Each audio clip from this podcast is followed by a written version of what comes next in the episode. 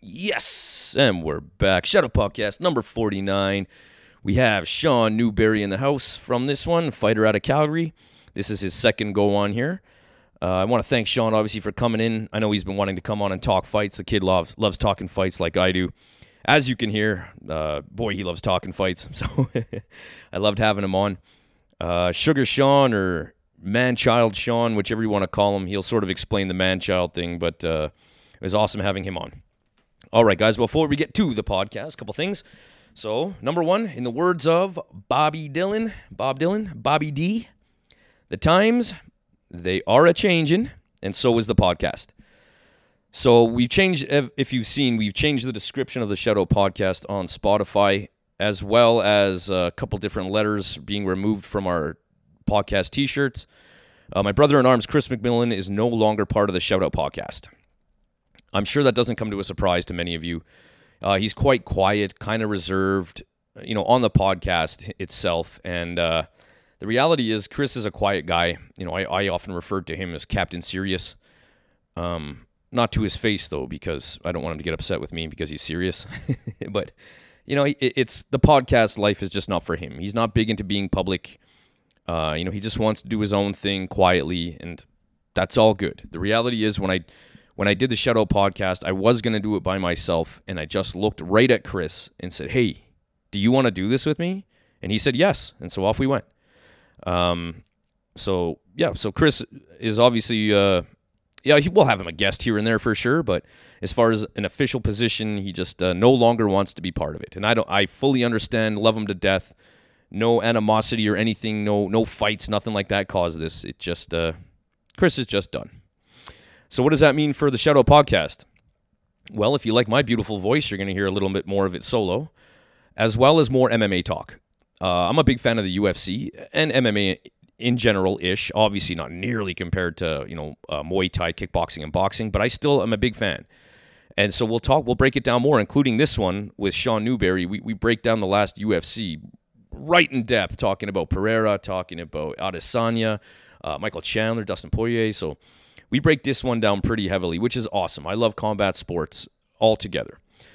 Uh, so you'll be obviously hearing that. Now, along with that, some people have noticed the change in the podcast as far as the description, and I've already had about four or five people like, "Hey, if you want someone else to sit down and uh, do this with you, let me know." And uh, I'm happy to have anybody as a guest, but the reality is, uh, I'm not looking to have the position of co-host filled. Uh, I'm going to take this thing. We're going to fly with it, and uh, we'll see what happens around the corner. But in the meantime, I'm not looking for uh, a partner. So please don't take offense if that was you. I'm happy to have people as guests, and I would love to have people as guests. And and, and I'm I know I've said online as far as like Zoom and stuff like that, but I'm not a huge fan. I don't even like listening to like Zoom podcasts. They they drive me crazy. So I'm hoping to hop on a plane here and there and meet some people for a podcast, but that's down the road. Uh, along with that, guys, we have the website. Obviously, I've been teasing about the website. It, we're right there, guys. We're right there. I've kind of been using Instagram as like the hub, uh, the hub for the podcast, but I'd really like to switch that over to the website. I mean, as far as selling merchandise, uh, blogs, events that are upcoming, interviews, uh, maybe online or a video podcast. I don't know. Maybe little training tips. Listen, completely ripping off Mitch Chilson from ONE FC, but he does these little Instagram cr- uh, clips where he works with the fighters on sort of their special move. Brilliant. I'd love to rip that off. uh, so and just have the website be tickets, you know, selling tickets, events, you know, just I'm really going to try to make the website the hub for the podcast. I don't know what I'm doing. I definitely have help, but uh, who cares? I really didn't know what I was doing uh, with any of this to begin. Not a logo, not how to get Spotify, anything. But here we are, right? So let's uh, make it happen. All right, guys, let's obviously make sure we like the Shout Out Podcast. Please subscribe. As in the words of my friend Brian Kong, uh, a Rashido alumni now living out in British Columbia. Still a massive fight, man. Uh, in the words of my friend Brian, only the real ones subscribe. So go ahead and be a real one and make sure you subscribe to the Shoutout Podcast. Along with that, like we've talked about, it's getting close to Christmas time.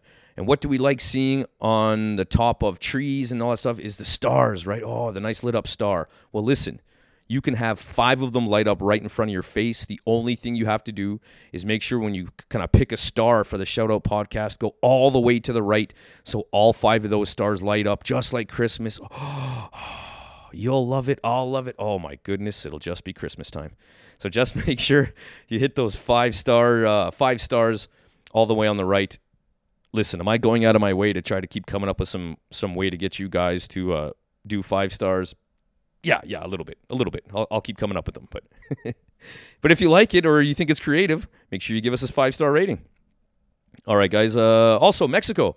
I got a new commentary gig. Obviously, I do commentary for the Muay Thai World Cup, and a very privileged, and, and, I always thank uh, Mr. Kieran Kettle for that position. I never assume it's mine. I, I always want to ask or get told that, yep, yep. I'm like, whew, phew, okay, I got the job still. So uh, assuming I still have that job, but I have one more, and that's going to be down in Merida, Mexico, just uh, just north of Cancun, a three-hour bus ride. Uh, Mamudi Gym, Mexico, under Ruben Cruz Grajeda. They'll be putting this on. Giant fight card, excuse me, guys. Uh, with I don't know if it's the main event, but I think so, which is Tuso Cruz, uh, who's obviously their big champion down in Mexico, fought on one championship. I've seen him fight live. He fought uh, Canadian standout Eric Rocha. That's where we first met Eric. And uh, Tuso is going to be fighting for a Pan Am title versus WBC Super Bantamweight Canadian champ Tyler Ninja, Tyler Ninja Nicholson. So I'm really stoked to be down there doing some commentary for the Muay Thai Grand Prix and uh, commentating on a couple Canadians as well as uh, Tyler Ninja Nicholson, who I've com- this will be my third time being able to call his fights. Very privileged, big fan, as I've talked about. Um, also, guys, a couple things before we get onto the podcast. Anthony Rumble Johnson. Unfortunately, Anthony Rumble Johnson, sort of UFC uh, standout, uh, has passed away at 38 years old from non-Hodgkin. Oh, that's hard to say. Non-Hodgkin's lymphoma. There we go. That's a tough one to say. Oh man, 38 years old and just man, we saw he was you know 170 pound fighter. Sometimes didn't make weight because he was just enormous and then uh, man just got into this bodybuilder shape, got huge. I mean, geez, didn't he knock out or TKO or break Arlovs or all three break Andre Arlovski's jaw at heavyweight, heavyweight from welterweight?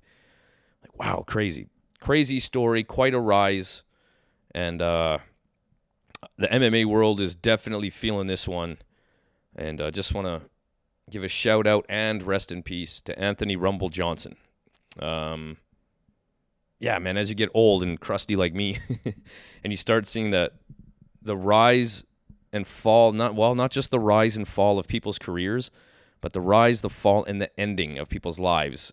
Uh, man, it just it puts it all into perspective, and you know, uh, I think Kieran Kettle posted, uh, you know, when Rumble left something just even on Instagram, like, you know, go live your life because you never know when it's your time. That kind of hit true a little bit when I saw that post. Also, uh, Andrew Tate versus Jake Paul. I know this caused a bit of a buzz. I just posted something that said, "Hey man, I'll be down with watching this," and all they did was kind of do a little face off with no words. And then all of a sudden, I was tagged in like twelve different like Instagram posts. but it was awesome. It created quite a buzz. These guys are obviously super polarizing figures. Andrew Tate and Jake Paul. I got to be real. I can't stand Jake Paul, and I don't care who he fights. I always want that guy to lose and he's pretty good. I'll give him for his experience. He's pretty good as a boxer for his experience. But uh, now I saw that uh, Tommy Fury had a fight and Jake Paul was there, and there's a big kerfuffle and the Furies and the Pauls and uh, you know clown world silliness. But uh, that I did see uh, Andrew Tate and Jake Paul actually have some words there, a couple words. But that video I reposted of them having a face to face with no words. Listen, listen, fellas. I'm on to you. I'm on to you. Here's what I think. I, I, I could be wrong. I don't know nothing about nothing, but here's what I think.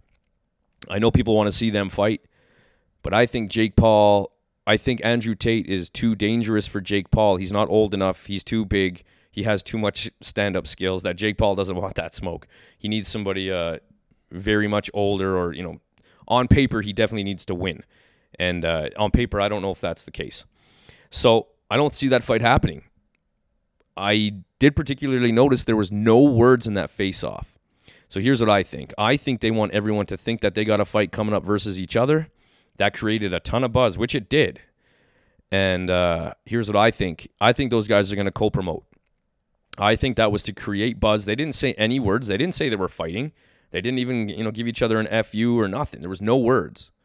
And I think that says a lot that there's no words. I think these guys are going to co-promote. Just a guess. Um, okay, guys, what am I watching before we get on to the podcast here? I'm still on Marvis ha- Mar- Marvelous Marvin Hagler. Jeez, am I mumbling my words today?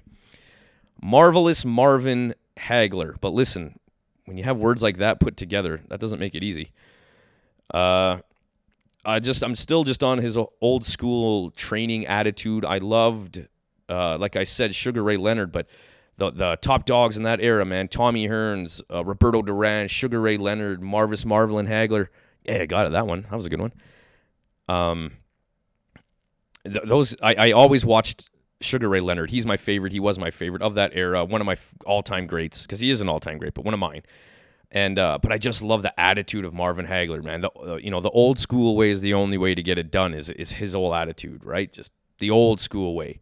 And that quote that I use, even in real life to this day, you know, it's, it's hard to get up and run at four in the morning when you're sleeping in silk pajamas.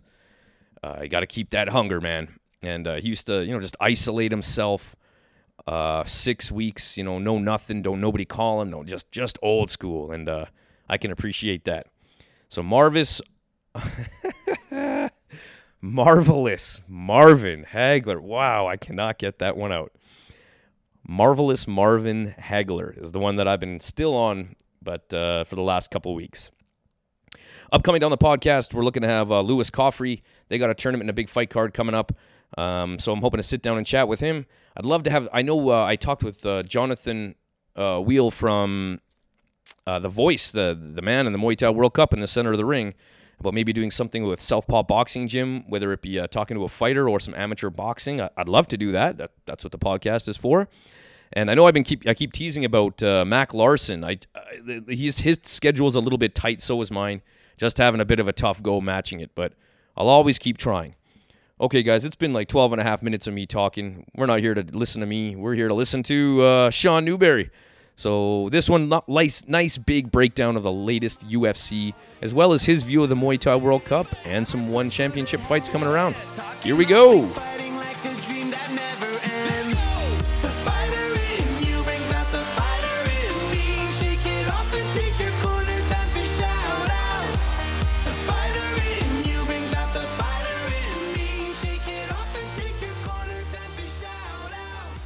Yes, Shout Out Podcast number 49 with Sugar Sean Newberry. How do you like sugar? I don't know. Is that a thing? I, I don't Is that I, good? I, don't mind it. Yeah. Yeah, I like it. I'll take it. Do you have a nickname? So we're battling right now between Sugar and Manchild. Those are the two right now. Kieran and Francois are very, very determined that Manchild is the the nickname that we're gonna stick with, and I'm still kind of fighting, hanging on to Sugar because I'm a big fan of Sugar, but Oh well, that's that's kind of the reason behind why I I put Sugar Sean is because like I really like candy and donuts and anything with sugar. Hence Manchild. Yeah, and then Manchild is like just I get excited about everything. I just I can't wait to do anything, and I just get overly excited about every single thing that I ever do. It's a good way to live life, buddy. yeah. Um, and uh, Jonathan, obviously, the, the voice of the Muay Thai World Cup. Obviously, this morning I saw on Facebook, man child as well. The man child. I'm like, well, isn't that hurtful? But now I see it's a nickname. But yeah. And Kieran's not going to give you a nickname like uh, the monster or whatever. It's going to be something you know that, that kind of hurts. It's got, yeah. got some sting. Yeah, it's a subtle it's a subtle diss, and that's exactly what it is, right? It's a it's a subtle diss for me being so excited about everything. But it's good, buddy. I, I like it. I'm okay with it. Good. Keep it that way. Uh, so Sean, obviously, thanks for coming back. Second time on the podcast. Yeah. Um, did you get to listen to your first podcast with yourself? I did. What did you think? Yeah, I thought it was interesting. I didn't realize I swore that much, so I'm gonna try to keep that a little more dialed Uh-oh. in. Mama sent you a message. time around. um, but yeah, I thought it was cool. I felt like I conveyed my story pretty well, considering like how I wanted to tell it to people, and then how I actually did say things. Yeah, felt like I did a good job, and I got the message across, and just in general, I felt like I covered most of the things I really, really wanted to talk about. So yeah. Nice, nice. Yeah. Hey, so before obviously uh, I watched the M- uh, UFC fights and stuff as well, but before we get that, you obviously have a giant hand in uh, working with fighters and getting going on with the Muay Thai World Cup. Yep. So let's go back and uh, just a little bit. I know we we uh, myself and Chris broke that down quite a bit, but let's talk about it from your point of view. And to be honest, I just like talking about fights. I'll talk about all, Yeah. every fight card for a million podcasts. I For don't sure. Yeah. Uh, so leading into the the Muay Thai World Cup, like you were saying, you didn't have a fight. You know, you were having obviously some like skin issues, I think, and, Yeah. and then you just couldn't find an opponent. and It just wasn't time. Yep. You know, for uh, every reason. Um, so what was your role? I guess were you were you training fighters? I saw you in the corner. Yeah. Yeah. And uh, tell us how it was from your point of view, man. Yeah, so for me, um, it was it was a weird it was kind of a weird time because I kind of I was for sure gonna be fighting uh, in November. That had been the plan kind of since the fight in March because Kieran told me, you know, take some time off. Let's heal that injury. Up. March was your fight with Jerry Lou. Uh, with Braden. Braden, I'm sorry. Braden Rice. Braden Rice yeah, from yeah. Russia And Red then that's where I busted my orbital bone, right? So uh, uh, he wanted me to take some time off that, and we did. And uh, the plan was to get back to it in November. And unfortunately, just things just didn't line up. Um, there was a talk about me potentially fighting one of the guys that did fight on the show, uh, Mark Mosier, but it fell through. Reasons unknown. Honestly i don't really know what happened. I don't know if there was a weight discrepancy or if the coach changed their mind or what it was. It, it doesn't really make a difference. You know how the game is. That's just how fighting is. Sometimes fights fall through. And uh, so I was sitting at about i think five and a half weeks from the fight. Um, that I was told that that I had an opponent, and then by the end of that week, I was told no, you you don't have an opponent. And basically, what was going on is I've been dealing with some eczema that's been uh, a bit of a problem for me since the last fight, and uh, it flared up quite bad um, about two months ago, and it was right around that time, and it just wasn't a good. Uh, it wasn't a good situation because if the skin gets infected with my eczema, it becomes impetigo, which is super contagious, and you can't you can't train with it. And if you try to go to a fight, the doctors won't let you fight because they know it's an infection and it's transmissible and all that stuff. So that was a problem. And then also just um, I just left a job that I wasn't super happy with. I was just kind of unhappy in general and stuff. Gotcha. And I looked at my weight as well and, and I just didn't like where my weight was at. I wasn't like out of shape or not ready. I was definitely well on my way to getting ready for that match. I just was a little bit off on that.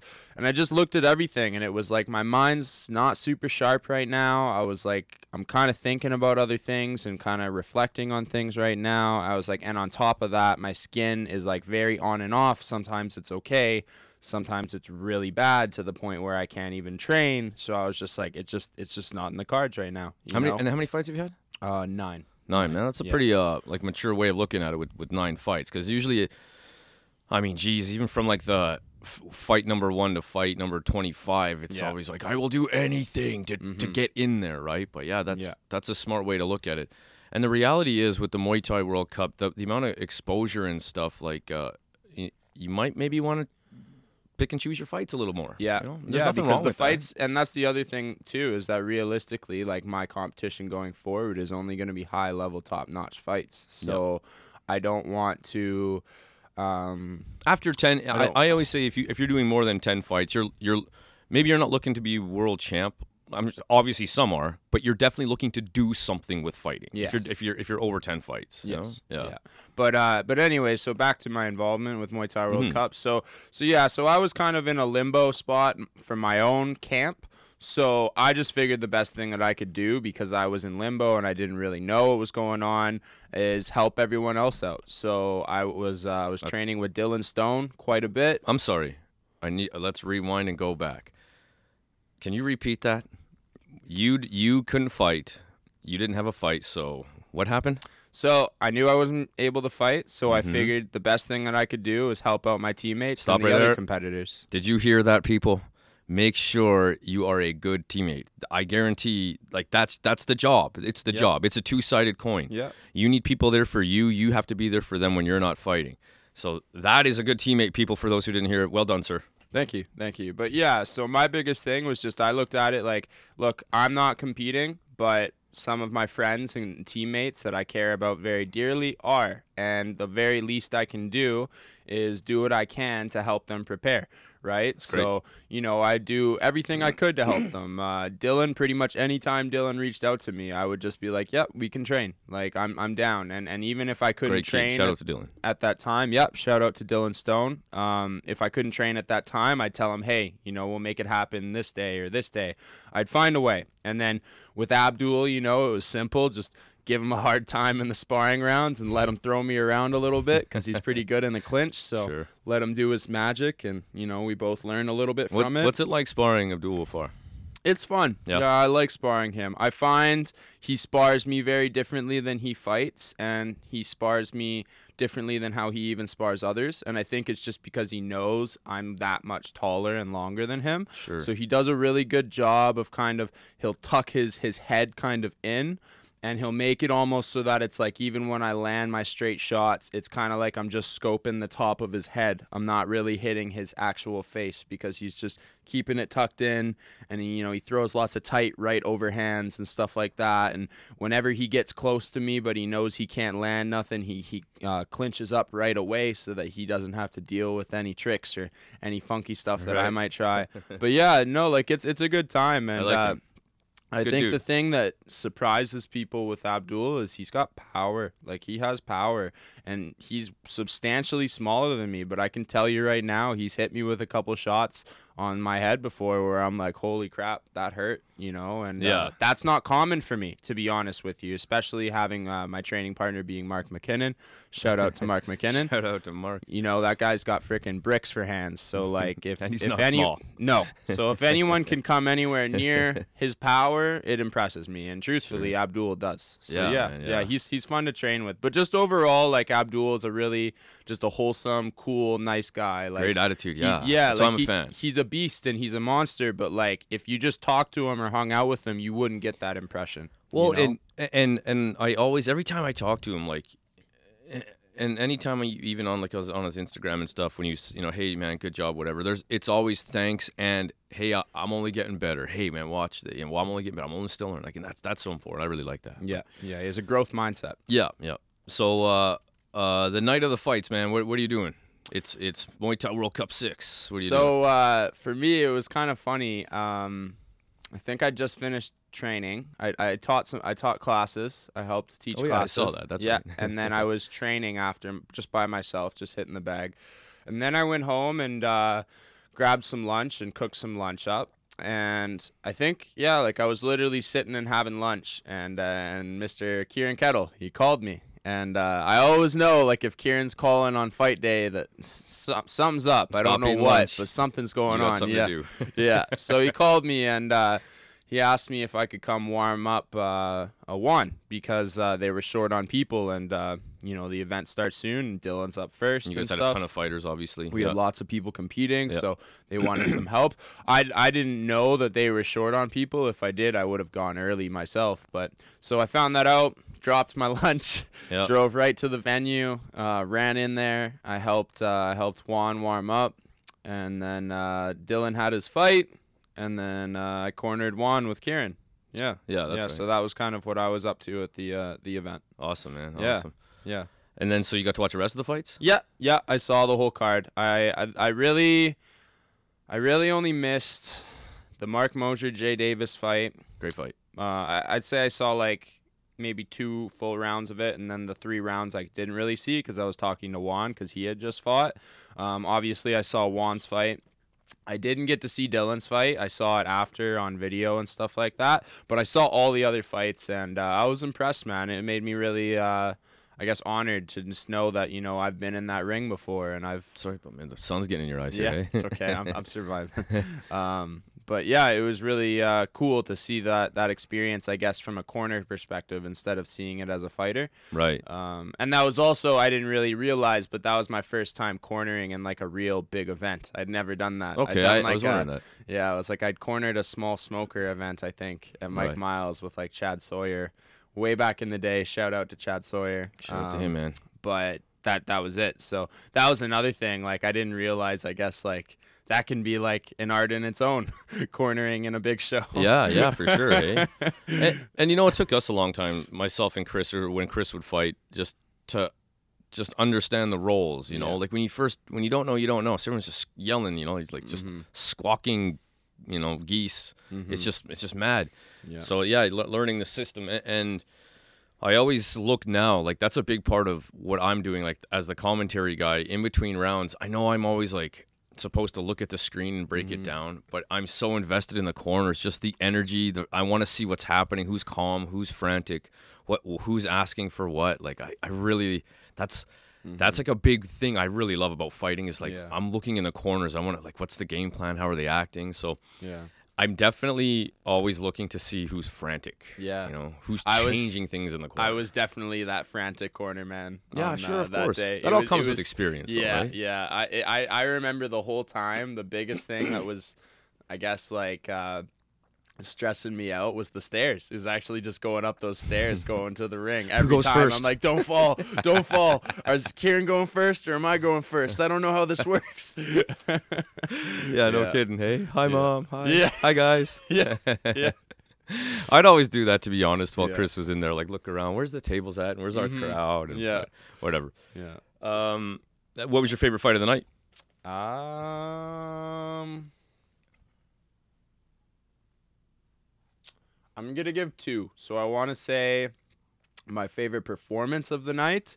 You have to give it to Jake Peacock. That was like crazy. unbelievable, man. right from the walkout. be- yeah, from the yeah, walkout to yeah. the finish, eh? Like he's got a guy rapping like literally a song about him while he's walking out, which is like really cool. And then Yeah. you know, like he walks out and just showed so much confidence and and, and uh, fluidity and how he moved in there and stuff. And like I know for me, like. Uh, that really impressed me the way he beat Rich like that because I've watched Richard Pham for quite a while. Mhm. Um, when I started fighting, I think he was the main event of ECL against uh, Eddie Chang way back in the day. right. Yep. And man, like those guys put on an absolute war, and uh, I was crazy impressed with uh, Rich and Eddie's skill, but Yep. specifically Rich's skill. And, and and. I was telling people before his fight with Jake, I was saying like. People are writing this guy off like he's just some other dude for Jake, and I'm telling you, he's not. Like he's a good, skilled opponent Mhm. with very unorthodox movement and tactics and stuff. But man, Jake just didn't care. He just walked through him like he was just another man, you know. And uh, I would say even less. yeah, and Just and I think that's no, the thing. No respect. and I think that's the thing that impresses me the most about Jake, to be honest, is it's not so much even his skill, but just his confidence, man. It's more his confidence than anything because the confidence that he has, the way he presents himself, the way he holds himself w- when he's walking out, before he fights, even when he's in the fight, you can just tell real. it's a guy who's composed and genuine. You know, Yeah, yeah, it's There's- real, there's- yeah. yeah. There's no, there's no hiding behind that. You Yeah. know what I mean? And then uh, my second fight of the night, I would say, um, I think I'm gonna say Duvall and Lewis. Yeah, that was a good one. Hey, Lewis. that was Yeah. fun. Good Because fight. That was a good fight, and the thing I liked about that fight was that was the first time, at least in Alberta, that I can think of, where I saw a real, genuine, uh, competitive clinch fight. That was something that I really liked about that fight because you don't see too too much of that in the West. You don't see a lot of fights where guys legitimately just square up, clinch up, and just trade elbows and knees and position and battle and Right. just stay there. It's right? usually what I call the sexy leg dance. You're belly to belly and you're just lifting your leg up on them, right? hun- one hundred dancing with them. Yep. Yeah. Yeah, that was a good one. And I, I'm uh, obviously we uh we were part of uh Duvall's sponsorship. Uh, at least with his ring ring package and stuff. I, I like his just his whole a- his whole attitude and besides him being cool and calm and stuff, he was he's never satisfied with his performance. He's always just like, God damn, you know. I, Hard on himself. Well, and like I want to show, man. Like I, I'm telling you, I, I, I want to, you know, I want to finish and, and all this kind of thing. So, I'm always, I always love that kind of attitude. Um, beauty. All right, man. Should we talk about some UFC fights? Yeah. All right, let's, do it. Let's Why do it, not? man.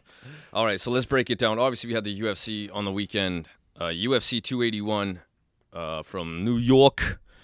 Uh, the main event: Israel Adesanya, the champ, versus Alex uh, Poitin. Poatan, yeah. Pajeda from Brazil. Yeah. Uh, Israel Adesanya, 32 years old, 185 pound middleweight. ex champ now, six foot four, 23 and and two. Now, just a couple stats here. That's his ninth title fight in a row. Um, he's fought Whittaker twice, Vettori twice, Anderson, uh, yeah, Anderson Silva, Yoel Romero, six-time defending champ. Born from uh, Nigeria, now trains at City Kickboxing in Auckland, New Zealand. Obviously, with guys like Volkanovski, Dan Hooker, who fought that night, uh, Brad Riddell, who I like, who fought that night, but I didn't get to see. Alex Bejeda, Sao Paulo, Brazil, 35 years old. Obviously, this guy was a, a massive, you know, kickboxing glory champ, uh, middleweight champ, light heavyweight champ. Six foot four, 185 pounds. I heard was as high as 220 fu- pounds on fight night, and looked every bit of it. He's freaking huge. Um, fights at a, a Glover Teixeira's gym in Bethel, Connecticut. I had no idea. Yeah. One and zero in boxing, 33 and seven with 21 KOs in kickboxing, seven and one MMA. This is his third time beating Israel Adesanya two by KO. He's beat Canadian standout and Hall of Fame uh, glory fighter kickboxer and just Canadian Hall of Famer Simon Marcus. Uh, and beat Artem Vakhitov for the light heavyweight title. Three time glory champ. That's pretty crazy. Uh, man, uh, what did you think of this fight beforehand? All this good stuff leading up to it.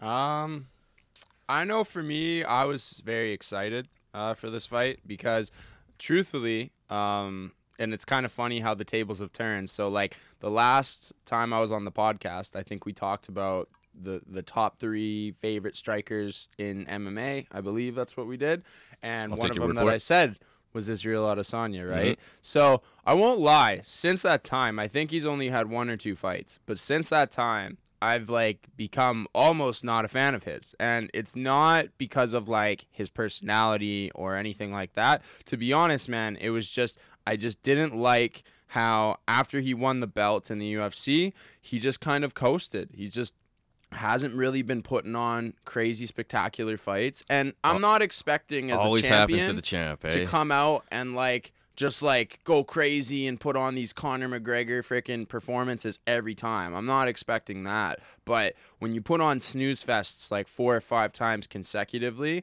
and I'm trying to watch you and say you're like my favorite I'm UFC trying to be your fighter, fan here. and I'm trying to be your fan, and I'm just getting more and more frustrated. It, it gets me upset. So truthfully, I was excited for this fight because I knew, regardless of what happens, who wins or loses.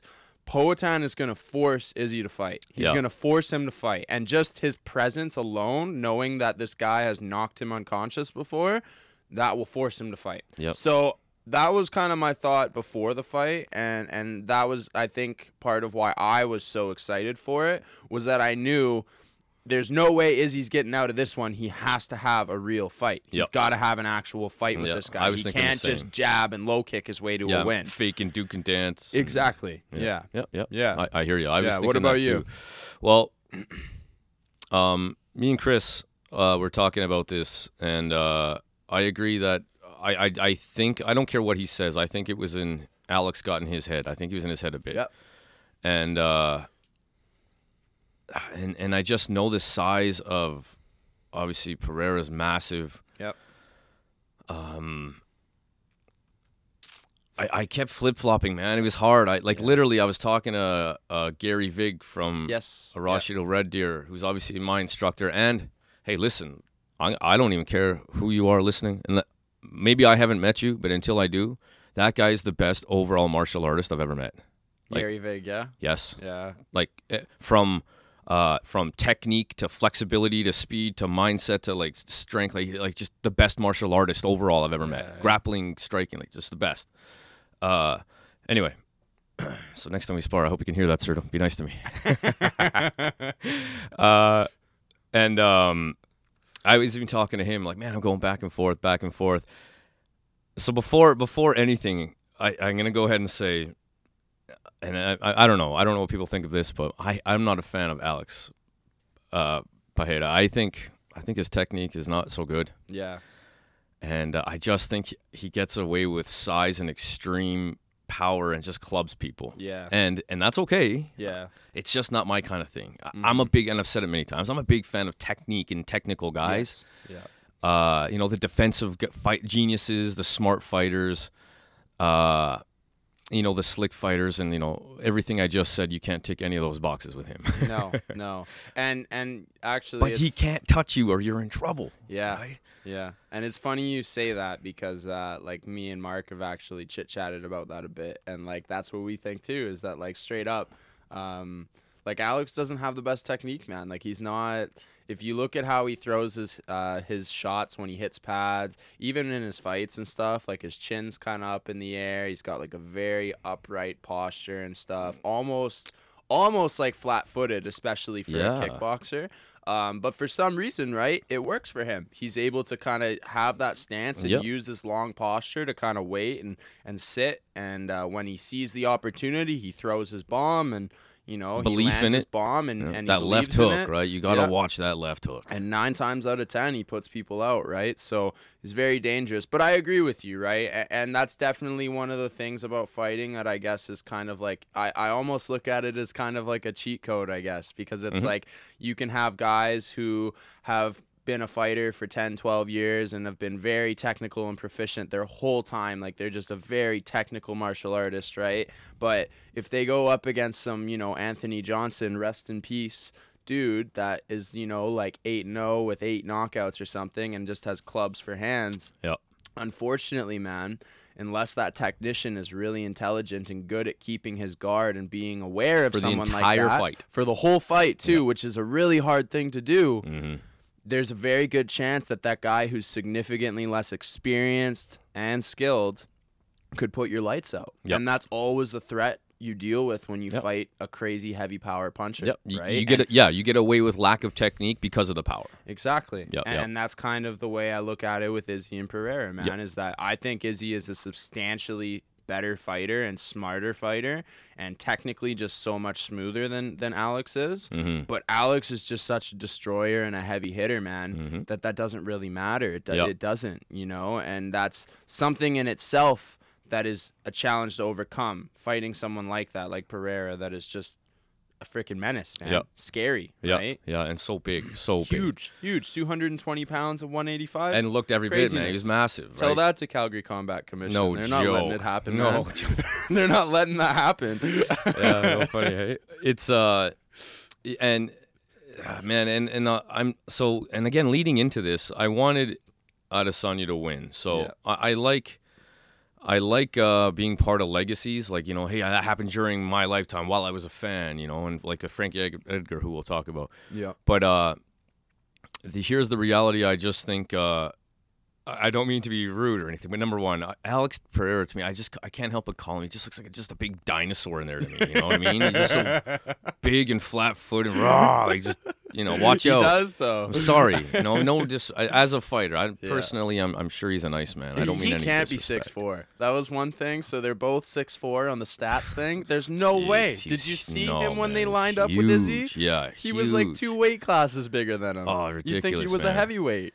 And uh, here's the other thing I said. I think to my cousin, and I'm, again, listen, I'm no grappler, so I who, who the hell am I to say, right? But my cousin was like, you know, I heard that you know Izzy was trying to grapple and stuff, and I said, ah, I gotta be real with you, man. It kind of looked like two grandparents trying to hump. Like it just, it, it was not smooth at all. No, So not here, at all. and and I don't. Again, I'm no grappler. Neither are they. I don't mean disrespect, but it, I guess here's what I'm saying is, I wanted Israel Adesanya to win because, uh, he anybody who could grapple, it didn't matter. He could outmatch that, Yeah. right?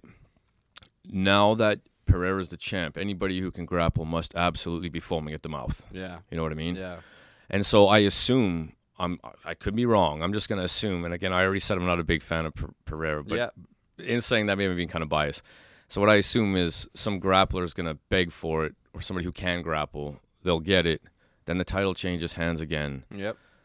uh, and then it just kind of muddies the title. You know, makes yeah. it so. Maybe there's an immediate rematch. I was thinking Whittaker or Costa, but apparently they're fighting each other later. I didn't realize that.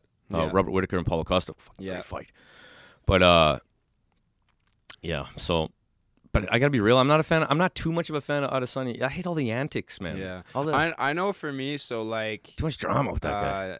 With with Izzy, like the the personality and stuff like that, and you know him liking the the anime and all. I don't care for that. I really don't. Like his personality, that's not what makes me a fan of Izzy. I don't care for that stuff. And Yeah. truthfully, I don't align with it. Honestly, like we're totally different nerds. I'm a Star Wars nerd. He's an anime nerd. We just we wouldn't get along. Oh, right? oil and water, buddy. Oil Yeah, and water. exactly, exactly. But um, as a fighter, at least in my opinion, until or before he came to the UFC, I loved the style. I thought it was very clever. You know, Mhm. he'd make you miss. he was in your face, and then he was out of the way before you could land anything. He had this very fluid style with his footwork. Um, he he didn't care too much about holding the center of the ring because he knew he could beat you kind of from anywhere in the ring. Mhm. And I liked all of that. I really did. But it's like as soon as he came to the UFC, and I mean, obviously with takedowns and everything, that's going to contribute to his style changing. But he, he just, in my opinion, he just got more boring. He wasn't the same, the Izzy that I saw in kickboxing that I really liked. You know what I mean? Well, and I always found that happens with champions. I mean, there's uh, the more, the more there is for them to lose. You know, The less they put out. the right? they- you know, now now you're fighting right to not lose, Yeah. right? And I get it, man. It, it is what it is. But Yeah. so the fight itself. So number one, now that you're sitting in front of me, I think about you. Like, um, for somebody who's so slick, quote unquote, you know, Adesanya, he could not get away from those monster jabs. Nope.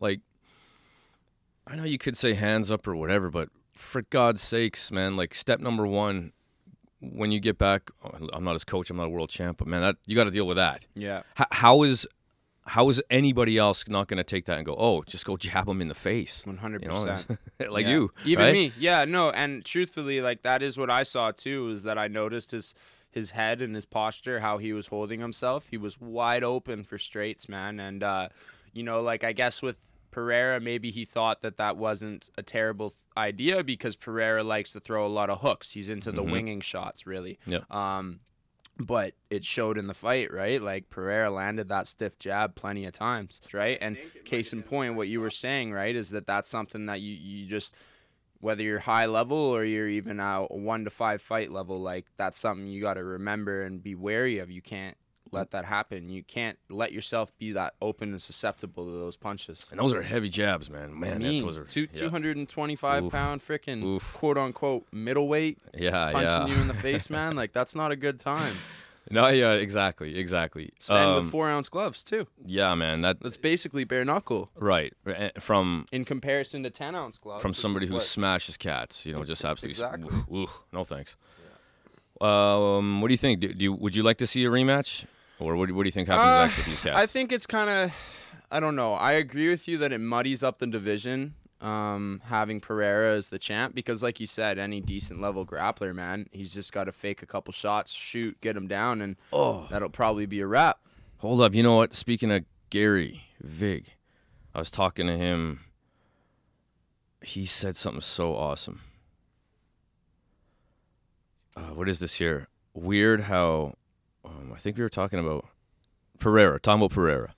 Weird how he may be the only current middleweight that can beat Izzy, but so many other middleweights can probably beat him. Can't beat him. Like, you know what I mean? Like, he's he's got Izzy's number, Yeah. and uh, but uh, just to kind of in context, so for whatever reason, Adesanya can't beat Pereira. Well, we see what the reason is, the power, right? Mm-hmm.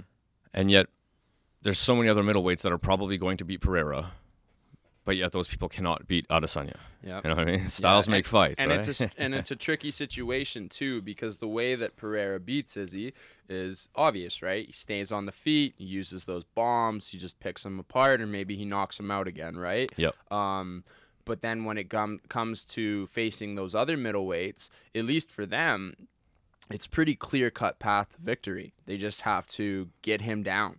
However it is, even if it means like literally if you got dropped but you pulled guard and now he's in your guard and you're a black belt in jiu-jitsu. right? If that's what it takes. Anything better than on the feet. Yeah. Watch the knees, that- watch the that guy will right? put you out in a freaking flash. Yeah. And uh, I imagine like I think that they'll do an immediate rematch. I Probably. think Me too. because I just don't see Pereira having longevity as a champion in MMA. As a kickboxer, if this was Muay Thai or if this was one championship we're talking about, that's a different story. But this isn't the case. Yeah. And there's just so many grapplers in, in, in 185 chomping to the bits in the UFC to get to those top spots. And I just don't see him lasting that long. So I, I think they'll do an immediate rematch with Izzy. I'm gonna hope say so. it right now. I Earned. think Izzy will pull off the decision. I think he'll get the decision victory. It'll be a hard fight for him, but I think he'll hopefully smarten up this fourth time around and, and not get caught by the big bombs. And then I think past there, we're probably just running into the same problems. But it gets very interesting if this immediate rematch happens and Izzy loses. Yeah. Because if Izzy loses, we're again in a really weird situation where Izzy can beat pretty much any other middleweight on the on the roster in the division, but he can't beat the champ. You're right. So Who- it's like who gets the fights with who Right. at that point, So right? the- yeah, yeah. because Izzy's like more the man of the division in the sense that he's you know had he could have the title longer than Pereira does and and he's been in the UFC longer and stuff like that and beat some wrestlers and stuff but Pereira's the champ. So it's like from a from a podcast from doing a podcast point of view, I guess I'd like to say uh, I'd like to see Izzy lose, so yeah we get to see some bouncing around a little, Yeah. maybe. You know, but Yeah. but I also, but from a fight fan, I I like to see legacies. You know, I, yeah I like the being alive for the Wayne Gretzky's, you know, Yeah. the John Wayne Parrs. Yeah, you know? and it, it's funny for me because I changed tunes literally before the fight. Before the fight, I'm like, I just want Pereira to knock him out. Yeah. And then right before the fight started, for some reason, something in my head was like, I kind of am rooting for Izzy now. I want the good guy to win. I didn't I didn't I didn't disagree like I Izzy's game plan like obviously that sort of that that point he, he- he's playing with that set point of um you know that the the very pinpoint of like I, I'm dangerous here and I'm safe here you know he, he flirted with that point Yeah. and tried kind of going over the top obviously as well as uh, attacking that leg on the calf he wasn't turning his knee obviously so he's taking all this so I I, I like to get I get it man that guy's so big but I would imagine he's probably got his jujitsu gi on right now. You know, gonna, I- Izzy? yeah, You saying? yeah, Yeah. You know, for looking for a rematch and well earned, man. That guy was the Well, and especially how Poatan looked in the little bit that they're on the ground, like like you said, like it was no top tier level grappling from either gentleman. But if you were looking at the two, you could definitely see that Izzy has spent more time doing that, Without or a he's doubt. a little better at it. One of Yep. the two, without right? a doubt. Yeah, Yeah. yeah, I agree. I agree. Because Poatan just kind of sh- shelled up in the baby position and didn't really do anything. Right. And listen, I'm no grappler. I know I said it disrespectfully. Exactly. But, I'd listen. probably be the same way. I'm no one to talk, but But I here I am. I'm talking because I do a podcast. yeah. Uh, okay, let's uh, let's go to the next one here. So we have uh, Dustin Poirier, Dustin the Diamond Poirier versus uh, Iron Mike Chandler. Um, now my thoughts on this were Poirier was going to win second round TKO. Uh, but real quick, let's I'll, I'll I'll bust out some stats for you because they're pretty wild between these guys. Uh, Dustin Poirier, 33 years old, five foot nine, fought lightweight as well as featherweight. Trains at a, a American top team in Coconut Creek in Florida. BJJ black belt.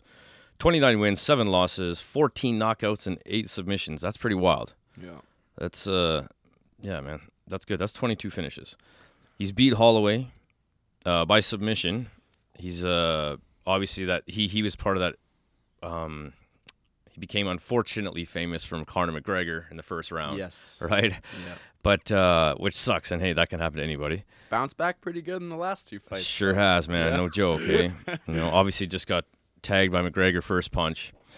But uh, former uh, interim champ at lightweight, eight-time fight of the night bonuses, four-time performance of the night bonuses, uh, most KOs in the div- uh, in the division at eight, and tied with Oliveira for the most wins in the UFC at 21. He's tied fourth with Anderson Silva and Matt Brown for the most finishes as well in the UFC. That's pretty wild. Mike Chandler, 36 years old, 155 pounds. Fights at uh now it's called Kill Cliff. Used to be Sanford MMA with uh, Henry Hooft. Oh yeah. Uh, 23 wins, eight losses, 11 KOs, seven submissions. So again, a finisher, madman. Obviously, the crazy collegiate wrestler. And I don't know if you follow him on Instagram or anything, but he does like crazy strength and conditioning. He's just nonstop, man. That guy- Chandler, right? yeah, just a machine, man. Yeah. That guy must be a menace to be around. Like he, he just can't stop, you know. Like, He's he's like a machine. he, you know he reminds me of? I've seen his strength conditioning uh, videos before. He reminds me of Brock Lesnar. that, I'm not kidding. He's like a mini Brock Lesnar, but like if Brock Lesnar had a lot of fight skill. Sure. because Lesnar was a great, great wrestler, just not like an amazing fighter, right? Gotcha. But Chandler is like Chandler Sure, has man. always kind of been the man. You know what I mean? Yep. And I feel like the only thing that's ever beaten Chandler is his ego. Like he just gets like, just gets so into the fight that he loses track of of I Game guess, plan the, main and- goal, which yeah, is winning. He gets reckless. Yes. Yeah. Yes. And and I get it, man. Sure, You know, fun as it's hell. coming. It's coming from the man child himself. Like, I I get it. Yeah. Fighting is fun. it's it's really exciting when you're in there and stuff. But Yeah.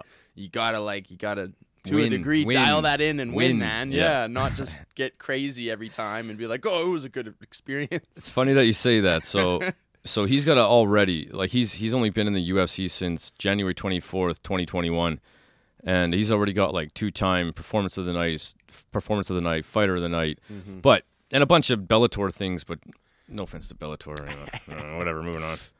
Uh, but check this out.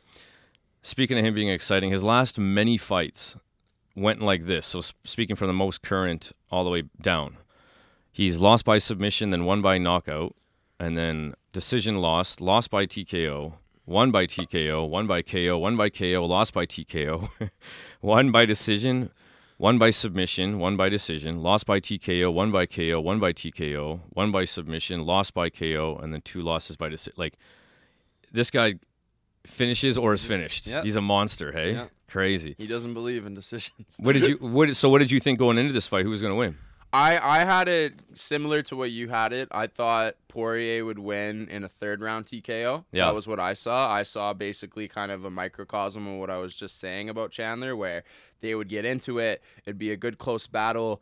Um, Chandler would either come close to dropping Poirier or he would drop Poirier because he's got strong hands. And uh, then, uh, you know, Chandler would get too excited and too, you know, antsy about the fight in the fight Which makes it and, so Por- fun. and Poirier would just kind of laugh and point at him and start boxing his head off because that's what he's really Sure. good at. And I mean, I, I feel like for the most part, that's what happened until the fight was stopped. But at the same time, uh, I didn't expect Chandler to shoot. That was something that I kind of was surprised by. I know Mhm. he's a wrestler, but I really thought after his fight with Gaethje, where he just stood with that guy the whole fight, that he'd do the same thing with Poirier. Yeah. Yeah. he Yeah, yeah. and i think that i think that's a testament to how good of a boxer poirier is No because kidding. the fact that he didn't even hesitate or didn't even really try with Gaethje to shoot at any point right. but then with Poirier, I think it was like a minute into the second round or something. He shot hard, like a hard shot, took Yeah. him down, right? Yep.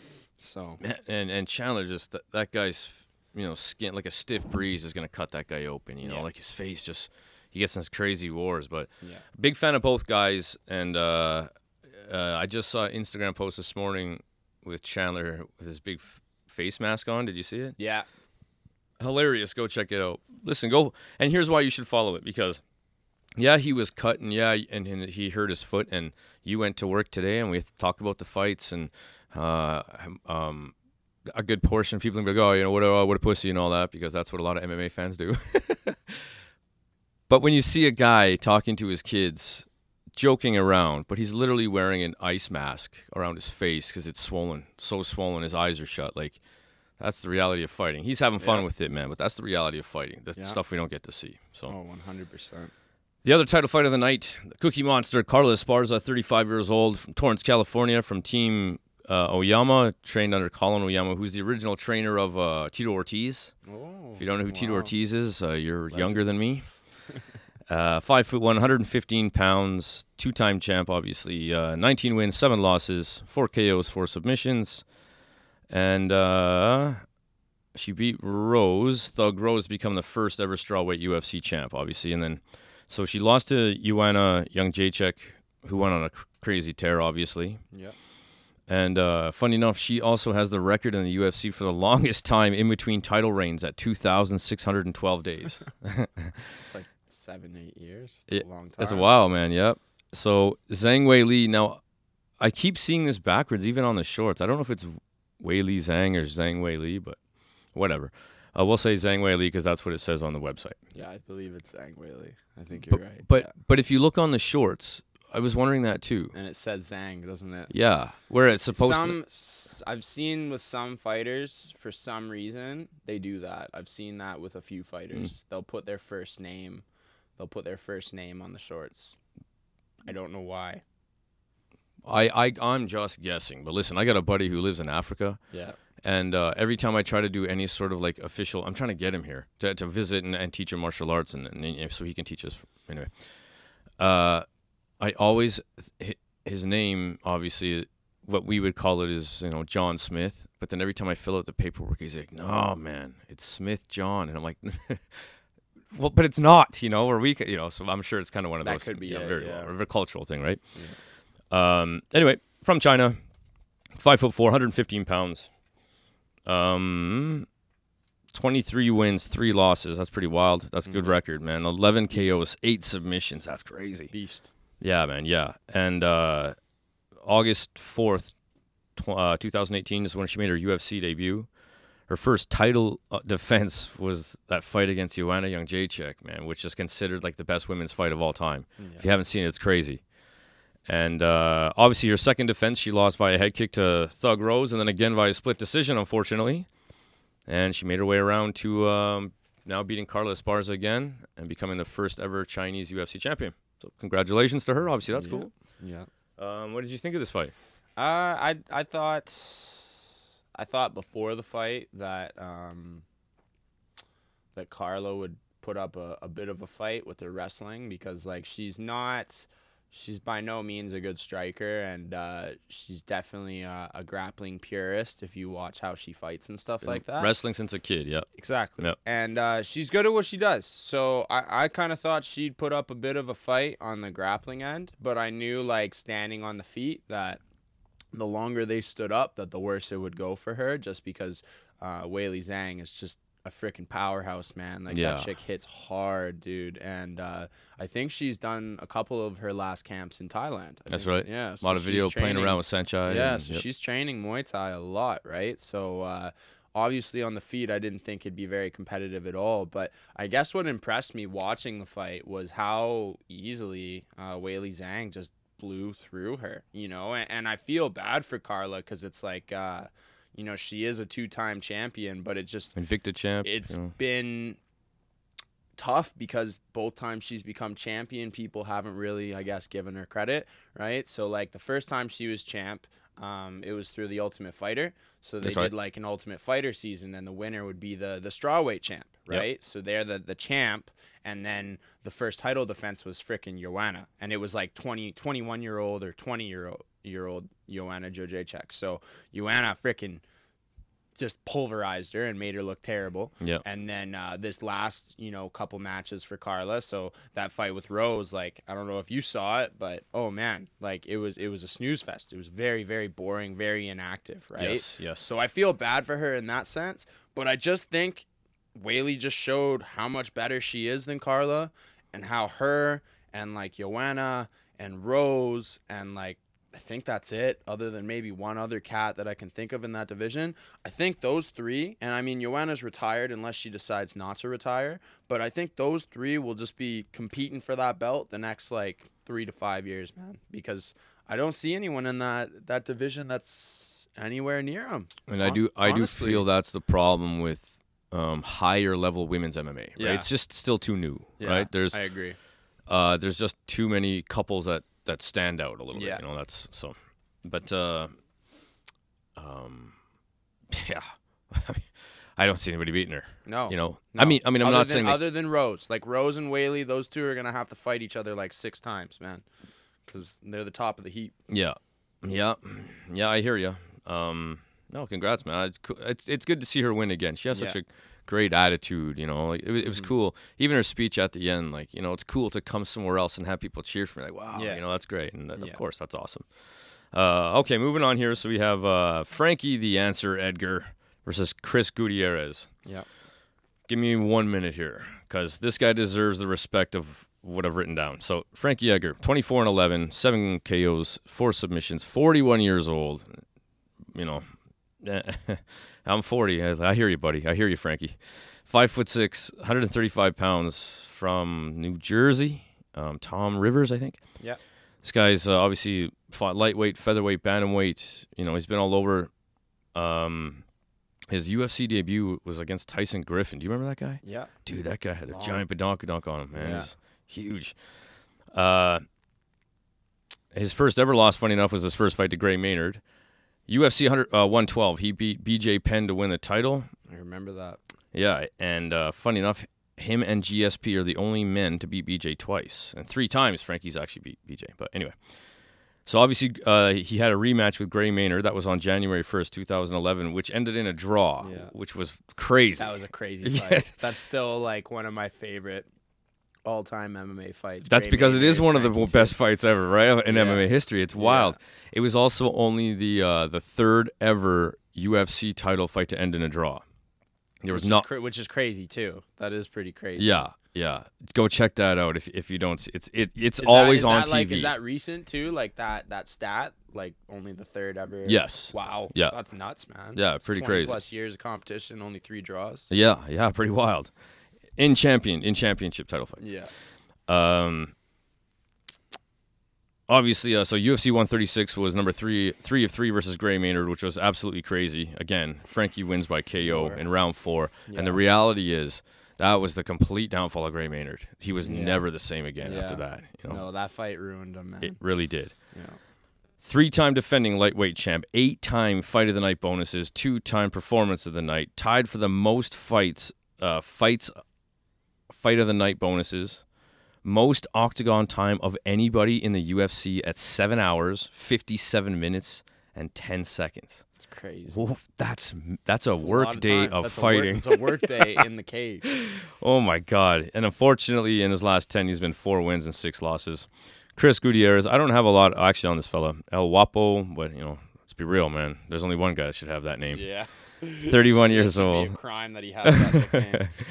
From uh, Boston, from born from Boston, now lives in Jersey City, New Jersey, and uh, 19 and four, nine KOs, one submission, and unfortunately, as has happened before, Mr. Frankie Edgar eats a knee, to and the dome. he's on someone else's hi- someone else's highlight reel. Yes. Uh, yes. And then at the end, what happened? You saw.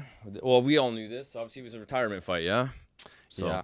Yeah. Yeah, that was uh that was a tough one for me to watch, man. Yeah, I man. uh thinking about it, so I think the last time that I legitimately got like teary-eyed and kind of upset at a fighter retiring, getting knocked out, losing, etc. Um, it would have been it would have been Anderson Silva's last fight in the UFC. Mm. That was the last time that I actually and there's I think there was only one time before that for any other fight as well where I legitimately teared up and got upset. And uh, that fight with Silva and Uriah Hall, man, that got me really upset. But this one got me more upset, 100%. Yeah? Um, I'm not the type to get emotional or kind of get wimpy and stuff, but it was just really hard for me to watch that because uh, you know, like I've been a fan of Frankie since he came to the UFC because uh, the first I ever saw that guy was I woke up in the morning after UFC 112 had happened the night before, and on the sports highlights they were playing the the replay of him smashing BJ Penn up. right. And I just remember being like shocked because at the time, a lot of people were considering BJ as like one of the best MMA god. the best MMA fighter that was around. Yep. Right. Yep. So everyone was blown away when he beat him, and he beat him pretty like fashionably in that first fight. Yep. And uh, that was big for me. I was just I thought that was really cool. And then I saw his size too because I just kind of saw highlights. I didn't really realize how small he was. But then when I saw that too, how small he was fighting at 155 and beating those guys at 155 because some of those dudes for sure were cutting 15, 20 pounds of Yeah. water weight, right? Yeah.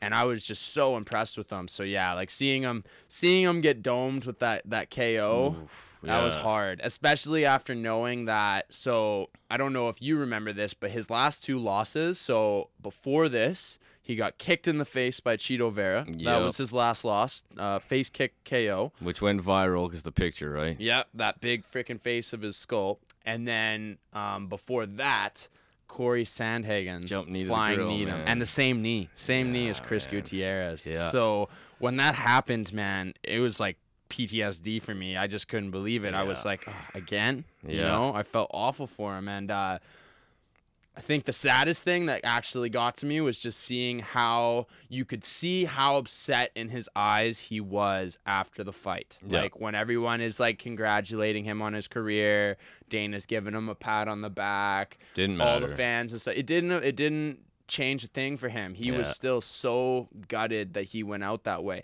and you can't blame him, right? You can't blame him. Yep. You know, like even with. Uh, What's it called? Mark H- Hiley. Uh, shout out to Mark Hiley in uh, Muay Thai World Cup. Watching him, like, may have had some fight antics before the fight and stuff, but no one wants to go out like that, Nope. right? Like, you don't want your last fight to be a faceplant KO or Yep. a brutal, dominant fashion showing that's not your end. That's right. Right. Yep. So. Yeah, i i and that's fighting, and like like he even said it himself. You know, it's, it's an unforgiving sport. Yeah. But from from obviously, yeah, like a fight fan, you don't want to see it either. But I mean, just dude, you, you you've given me personally as a fight fan many jumping, exciting times, and hey, I'm I'm stoked that uh, I was able to see it from start to finish. So Yeah. congrats on an awesome career, Frankie Edgar. I see you trying to do stand up comedy or something now, but Oh, uh, no. that's okay. Hopefully- Good luck, hopefully. but Is it- just it- just don't fight. Just you're done Yeah. fighting. So who cares what you do? One hundred But percent. uh, yeah, man, he's the man. So congrats to Frank Edgy, uh, Frankie Edgar on a crazy Hall of Fame career. Yeah. And then obviously we set, we had uh, Dan Hooker to open up the pay per view, Yes. which was uh, awesome, man. Front kicks of death, dude. Toe Oh, stabs, dude, man. man. Toe stabs. Yeah, yeah. That Yeah. and listen, that submission at the beginning or attempt by that other guy was, was pretty wild, man. It wasn't looking so good for Hooker there for a bit, but uh, and then you could tell, man, just that guy had it was the stand up was uncomparable. Yeah, you know, and then. yeah. Front kicks are just they suck, bro. Oh, I hate the worst. them. I hate like them. teeps. Teeps are nasty enough. Teeps hurt. Like Yeah. teeps, a big heavy teep when someone's walking towards them or something like that. Oh man, that stuff sucks, right?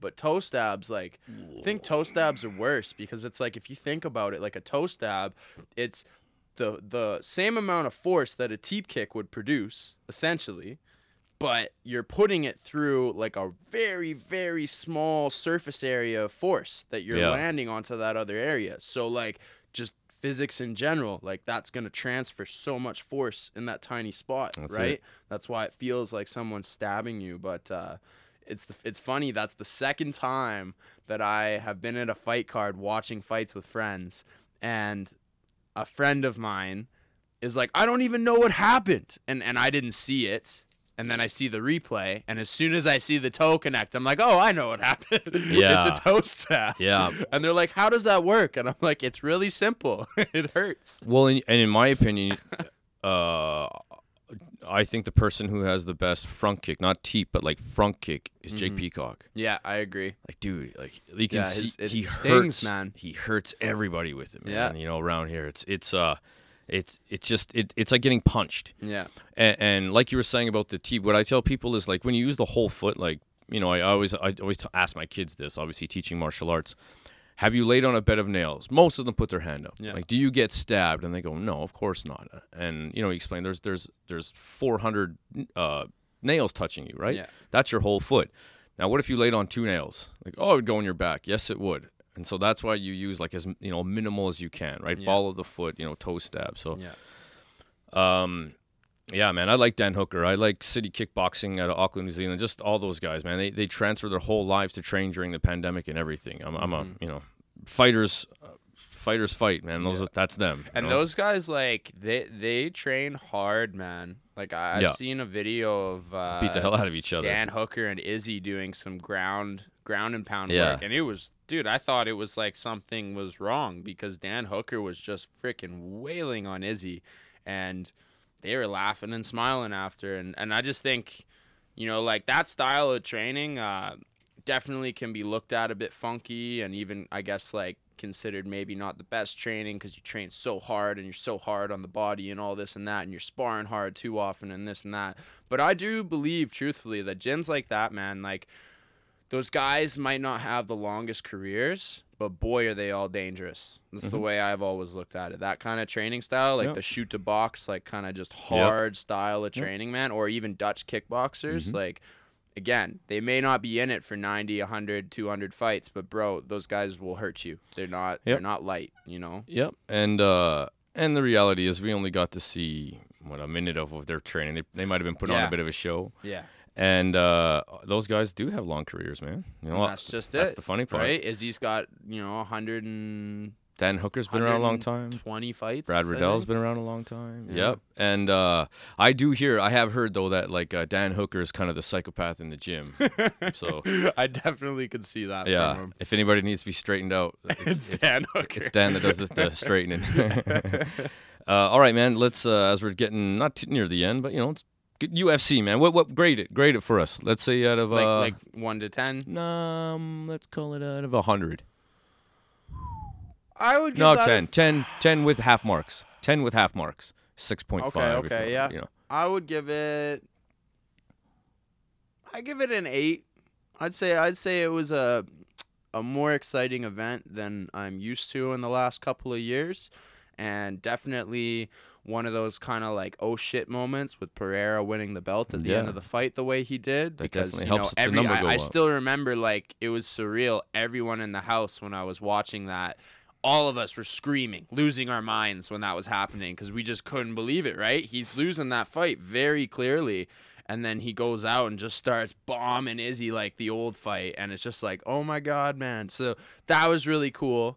Um, but I, I just, I wouldn't give it a higher grade because I can think back to some really memorable UFC events that I watched where what happened was either really, really memorable or there was a fight or a couple of fights that it was just like, just crazy, like Yep. just insane. And, Yep. and for me, I haven't had that since probably like, I think the last time that I had a shock to my system that I would say was like a nine or more would be probably when Brock Lesnar lost to Cain. That's probably the last time I can think of where. I actually was like, "Holy cow!" Because I just remember looking at Cain and being like, "I don't care how good you are. Look at the size of Brock." Yeah. And then, but dude, that didn't matter. monster. That guy freaking ragdolled him. That's man. it, man.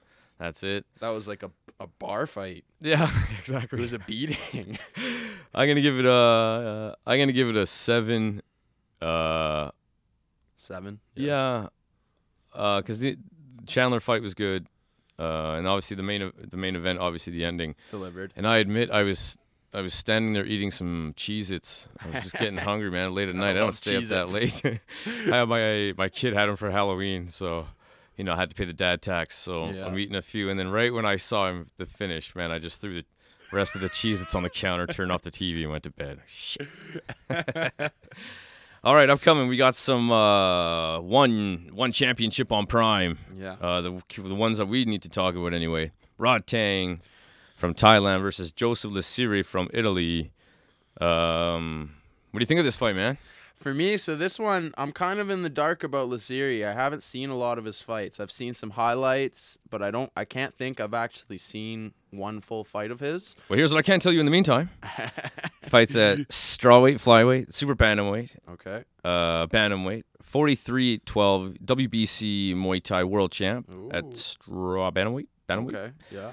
Um, obviously won hi- uh, uh, his uh, his title versus Prajanchai.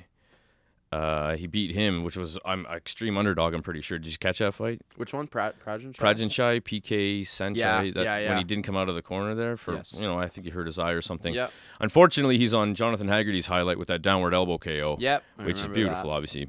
But uh, he's beat Rocky Ogden, who's a standout from Australia, as well as the kickboxing champ Hiroki Akimoto, who's fighting as well. So he's got a win over him.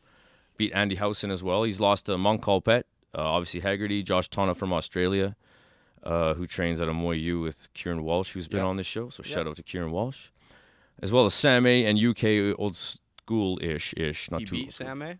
Lost to Lost Sam A, to. yeah, and lost to as well UK old school ish standout Dean James. Oh. Uh, so there you go, buddy. Now you're caught up on Joseph Lasiri. Um. Well, I do know lots about Rodtang, and I don't know He's so particularly hot right now. Lasiri's style. Like, what's let's what's Lasiri's kind of style? What does he like to do? Like how he fights?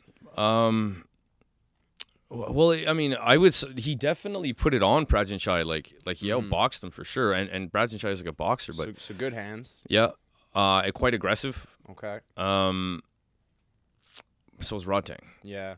I it, from what I can hear, Um, it sounds like it's just gonna be a treat for the fans, man. It sounds like it's gonna be two Rams just clashing in Yep. the center of the ring and fighting until until someone goes down. And uh, even though they're both like, it sounds like they're kind of Muay mat fighters, more Mhm. punching heavy Muay Thai fighters. Mhm. That's still gonna be a treat because that's Muay Thai in a nutshell. Is you know we square up, we don't really like move too too much, and we just hit each other back and forth until you know somebody goes down or someone gives in or an injury happens, right? So I think with two explosive power punchers, and obviously Rodtang's got great skills, and you know if this guy's a WBC world champ, he's got fucking awesome skills as well. Mhm. So I think it'll be a treat, man. I think it'll be a barn burner clash. I think you know it's very hard for me to say if Lasiri can beat him. I, I think Rodtang probably gets a late stoppage. That's what I would guess Mhm. because I just that's what I see from most of Rodtang's fights, man, is that a lot of people think they can kind of withstand the storm, and they can for a little while. Yeah, But at yeah. some point, That's whether it's right. like the end of round one or the end of round two or the beginning of three, they start to crumble. And and I think the other thing that makes Rodtang such a great fighter is that he has that that kind of shark scent where when he sees and smells blood, he doesn't let off the gas, man. And and that doesn't mean, you know, getting reckless or going crazy or always throwing barrages of punches. He just doesn't give you space, Yeah. right? He won't Yeah. back Just off. He'll ya. just keep pressuring you Yep. even if he doesn't touch you. And that alone when you're hurt Puts you on the is defensive scary. on the back it's foot. not fun when you're backing up, angling, trying to change positions constantly, and you're worried about getting hammered with something. Right, right. You're not trying to win. You're just trying to stay alive. You're trying to survive at Yeah, that point, yeah. and that's not fun, and that's also never where you want to be as an athlete. no, and, not with Rodtang. No. Uh, I could see Joseph Lasiri trying. He's a little tighter. I could see him trying to kind of bounce in and out, keeping the straight shots, maybe hitting the low kick. But uh, the reality is, you, you just ha- you're gonna have to do it on the back foot. Yeah. Rod coming forward. Yeah. you know. Yeah. Um, I'm gonna take Rodtang, but I I do think it'll be a fun fight. I just think uh, I just don't think Lasiri is gonna be the man to beat Rodtang. I just Yeah. don't think he's gonna do it. Yeah. Also on the fight card, we have old school Muay Thai man Cosmo Alexandre versus Juan Cervantes. So Juan Cervantes was the man who lost his title to Gerardo Gerardo. Addy, right? Yeah, who obviously fought uh, and kept his title defending versus Mark McKinney here in Calgary. Um, what do you think of this fight, man? Well, I've watched one, and I've watched Cosmo a fair bit as well. Um, Cosmo's well known in the Muay Thai world, obviously from very Brazil. well known. Yeah, I think. I think if we see the kind of more old school version of Cosmo, like the, the like 2010 to 2015, 2016 Cosmo Alexandre, if that guy comes out, I think he'll edge out a hard fought decision against Juan. But if that guy doesn't come out, I am a bit worried for him because you know I've watched Juan fight a couple times. I've seen him in one. I've seen him in his fight with Gerardo, um, doing some footage before Mark fought him, Mhm. and he just he's good at putting it on people, man. He's good at giving you that pressure and that that volume that kind of smothers you and makes it difficult for you to to implement your plan and and and also he throws enough weapons at you at once that it could hurt you. You know, it's not Yeah. just him smothering your style and your ability to implement your own plan, but the things he's throwing at you, they're very dangerous. You know what I mean? It's Yep. kind of like he's throwing a knife from one end and there's a baseball bat coming from this right, side yeah. and there's a freaking tong coming from this side. There's just there's all these different angles. Yep. So I think again, if if uh, the older Cosmo can come back and come out just for this one fight or a couple fights or whatever his plan is, I think he's got it easily. But if that guy doesn't come out, I think we're in for like a, a battle, a hard fight. I think uh, I think the problem I'd, I'd like to see Cosmo of 2010 to 15. The problem is that's from 2010 to 15, and uh, It's a you know, long time ago. That's fa- seven years ago, coming up on Father. Time remains undefeated. Yeah, So not that Juan is necessarily the youngest cat, you know, fighting. But uh, I think that if Juan gets excited and goes forward a little too hard, Cosmo can win by knockout. Yeah, He's put him down. Yeah, yeah, Fight he's still IQ. heavy-handed. Yeah, I think if he can stay on the outside, he can. I I do see, and it just happens. I don't mean any disrespect. That guy's one of the best Western fighters, Muay Thai fighters of all time. Cosmo. I mean, King's Cup winner. He's beat Yodsanklai, John Wayne Parr. But uh, the reality is, what happens is men uh, start looking stiff. You know, just just in their defense and how they move. And uh, I see I'm starting to see that in him Yeah, as an old man. and and for me that's the thing is i'm kind of in the dark because i don't think i've seen cosmo fight since probably the last time i watched his him actually fight was probably when he got knocked out by Nicky Holzken. yeah, i think that's the last time i Yep. actually and he actually look he looked good. you Yeah. know? and Nicky's a bad man too himself, right? yeah right? Nicky's a monster Yeah. genetic freak Yeah. Um, so I'm gonna take uh, one, but uh, it's gonna depend on the game plan. I think if he stays on the outside, he's got it and picks apart, you know, Yeah. throwing everything he can. But if he goes forward too hard, I think yeah I think that's the best spot Cosmo could be. Uh, we also have Jonathan Haggerty moving up a weight division versus Vladimir Kuzmin. Uh, Vladimir from Russia, just not too familiar for most people. 17 and two, he's one and one in one championship. 24 years old, he's lost to Muangthai. Um, young cat yeah, 17 and 2 yeah, 24 years old. Haggard is young himself, but uh, from the More UK. experience though Yeah, who are you taking in this one? I'm gonna go with Haggerty. I mean, obviously, it's hard to to speak on the Russian because I don't know much about him and doesn't have a ton of experience. Yeah, me neither. But they do tend to have a particular style, Yeah. fairly sort of Western boxing like. Yeah, You know, tight with- guard, a lot of bouncing. Yeah, you know, MMA shorts. of low kicks at the end and that kind of stuff. Yep. Good Yeah, hands, I think- heavy-handed. I think Haggerty's just too. I think Haggerty's too slick for anybody that's not in the top five in his divisions. That's that's the way I see it. I just think his his footwork, uh, his ring generalship, um, his explosiveness for his size. Mhm. Um, I think all those kinds of attributes. He really, he doesn't just have them, which is a great thing to have, but he knows how to use them. And I Right. think that that's a big difference too, you know, because if you're explosive but you don't really know how to be explosive, then how are you going to, you know, drop the bombs on people? If you got great footwork but you don't know how to use it in the heat of a fight, how are you going to use it, right? Right. So that's something that I think Haggerty has that uh, I don't think enough people think about is that when you have attributes, you have to actively like work on them to unlock them and kind of activate them and use them. You Mhm, know what I mean? mhm. You can't just whip that thing out out of nowhere Right. and just use it when you've never used it before in your training. Yep. Right. Yep. So yeah, that's that's what I think about Haggerty is he just he's got these great attributes, and even in his training, at least that I see, he's working on it. Like he works on those things, the explosiveness, the footwork, the ring generalship, all those things. Yep. You know, and I think even me, just as a fighter, like I think that's a huge thing you should always have in your mind to work on is work on your strengths and improve your weaknesses. Yep. You know. Yep. Without a doubt. Uh, I think that uh, number one, he comes from obviously the UK. Christian Knowles is his coach. Knowlesy Academy. Knowlesy Academy. A lot of killers out of there. Liam Nolan, who we'll talk about also in a sec. They, but they just seem to be master games planmen as well. Like Yeah. they, you know, they're very good at that. They they they know what's going on. I mean, when uh, Haggerty fought Mongkolpetch, he, he told everybody what he was going to do, what he sees, and and he did it. You know, that Yeah. spinning back elbow, but, but he ducks low. It's like wow, man. Now, Chris McMillan had a good thing, interesting thing. He said what separated Haggerty apart was his size. And now he's just taken that away because he's moved up in a division, and he thinks that now Haggerty maybe won't be as, as, as boogeymanish as he was, because now that size is gone. So, What's the weight discrepancy? What's the difference? you don't ask questions like that, Sean. Sorry, Jay. I don't know, trying buddy. to put you on the spot. I don't know, Um, man. Because if it's like even just five pounds, right, at that level, that'll be a big difference. Chris does make a very good point. I would think it's got to be at least five. Yeah. you know? If, if it's one, it's five or ten, I would imagine. Yeah. Probably. Yeah, I can't. Do you know what weight he usually fought at before? Like 125, 130. I can't remember. 135, I 130, think he was 130. 135 or I 130. can't recall. Yeah. Stop asking this question, an- Sean. but anyways, anyways, Jay, um, he does make some good points. Like Chris had some good points. I listened to that last episode, and I definitely agree.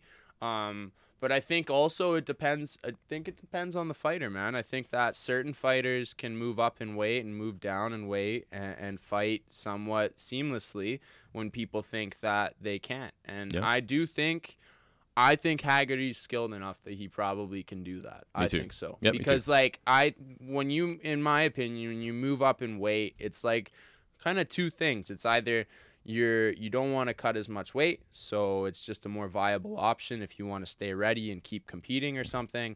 And then the second one is you bulked up, like something happened. Either you He's- put on some weight on a vacation, or He's getting a little know, older. you went to the gym, or yeah, you're Yeah. getting older and stuff like that. Could be anything, And but he also kept having to, for we don't really know, and it doesn't matter. It's easy to speculate, but he kept having to be canceled off a couple yes, fights. like three or four fights in a row that he had to be pulled from. Yeah, Yeah. so who knows? Maybe the weight was too much or something, right? But anyways, what I was getting at that is that like when you go up in weight classes. You, in my opinion, you either need to have one of two things. You either need to have the skill to hang with those cats, to hang with the bigger, stronger, scarier dudes, because that is what you're going to be facing when you fight a heavier weight class, or you got to have the size. It's one or the other. That's that's the way I look at Yep. it. You need to have su- sufficient enough skill that you can hang with those bigger cats that could put you out with one shot, and you can still win fights and do well and, and be able to fight through the adversity. Yep. Or you got to be that much bigger for them because you know that these dudes are going to be big and strong and and yeah. But I think also like where you are in your career plays a role in that too, Without right? Yep. Like I always told Kieran, like if we ever make the choice where I go up to 185 instead of 175 or 180, it's gonna be when I'm older and I'm gonna bulk up. I'm not gonna, you know, I'm not gonna take that chance when I'm skinny and lean and can make 175, 170 right now. Mm. You know, Mhm. doesn't do me any favors, at least the way I see it. Yep. Yeah, I hear you. Um, we also have Liam Nolan fighting at a Knowlesy Academy, same Oh, place boy. as Haggerty versus Eddie Abasolo. Very interesting fight. I know they kept it fairly quiet. Uh, Eddie Abasolo, very, very elusive, good Muay Yeah. Thai skills. Not very Muay Thai style per se, but very elusive. Yeah. And uh, Liam Nolan uh, uh, obviously burst on the scene and, and has got v- very good, very quick, and WBC world champ beat Youssef Boughanem. Uh, ob- man. yeah, lost obviously to uh, Sinsim, you know, left hook knockout. But uh, what do you think of this fight, man? That's a good fight. Who you got winning? Um, I've seen Abasolo fight three or four times on Triumphant. Yep. Um, through their streams or through a stream or something like that. Yep. Um, Liam, I haven't actually seen a lot of his fights. I think I've only seen a couple. Um, I think Liam takes it. I think this Yeah? one's. I think, like you said, like Abasolo has a lot of skill, and like you said, it's not necessarily Muay Thai skill. Like he's elusive, he's good at making you miss, he's good with his feet and stuff like that. But I just think, just think Liam has too many tools in the bag to deal with that. You know Mm. what I mean? As to where I think Abasolo, like I think at least from what I've seen when he fights, um, he kind of relies on that elusiveness and, and that style to, to win his to win his fight. Yep. And I feel like Liam, he's a good enough fighter where he can kind of change styles and adapt better. That's the way I see it. Because all, all fighters at a professional level, for sure, are good at adapting and changing on the fly and stuff. Yep. Yep. But I just think, I just think Liam's got too many tools to use. Yeah. Yep. What do you think? I uh, I'm gonna take Liam Nolan. I like Eddie, and I don't. I don't mean that he has bad Muay Thai. I, I just mean his like style is not very typical of Muay Thai. Yeah, but- it's not traditional. But has great weapons, obviously. Yeah. He used to train at CSA gym. Uh, now train looks uh, under. Uh, he owns his own gym, but under uh, on Fairtex. But um, I think Eddie's style is for five rounds, and I think that's going to be the problem. I think Eddie likes to kind of figure cats out a little bit, and but the problem is at three rounds, you don't got time for that. No. You know what I mean? Oh, so, it's three rounds. yeah. Okay, yeah. and you're saying that he's a five round guy. Okay. Yeah, in my opinion, um, I'm not saying he can't win. I think it's a great matchup, to be Yeah. honest. Yeah. But uh, I, if I'm gonna pick, I have to pick. I run a fight podcast. I'm gonna say Liam Nolan. Um, I think if he can put some pressure on him pretty, pretty early, I, I just think uh, the output he'll just be busier than Eddie, Yeah. and I see him winning by decision. yeah. So, Yeah. Yeah, I see it the same way. But uh, yeah, this should be a good one. All right, and then the very next day, one championship, 163 uh, main event. Hiroki Akimoto, 30 years old, five foot seven, training out of Evolve MMA in Singapore. 26 wins, one loss, 10 knockouts, and he's obviously the kickboxing champ. Yeah, yeah. 26. Is that MMA record? No, um, kickboxing. kickboxing Yep, record? yep. Versus uh, Petchtanong, Pet Fergus, 37 years old, trained often out of uh, or a lot out of uh, Banchamek Gym. His record, Muay Thai, 357 wins, 56 losses, and one draw. What? Oh. That's madness. um, man, and uh, he's obviously beat a lot of lot of people, but um, unfortunately, he's the guy famous for getting knocked out in six seconds versus Capitan Petchyindee. Who is this again? Who's this? Petchtanong, Pet Fergus. I don't know if I've seen him fight. I might have seen that highlight. The name rings a bell, but Well, you you can see him f- flat on his back with the first punch from Capitan. You know, like unfortunately, you know, but uh, that bad, eh? yeah, I I think uh, I think Akimoto is just such an awesome technician, obviously from Japan, and uh, I think that there's a kind of a little bit of a focus and a push on him for very good reason, and so I'm gonna take uh, Akimoto, you think? five rounds. Yeah, man, I think he's gonna. I think he finishes him. Really? Yeah. I Wow, think Akimoto bold. wins. Bold.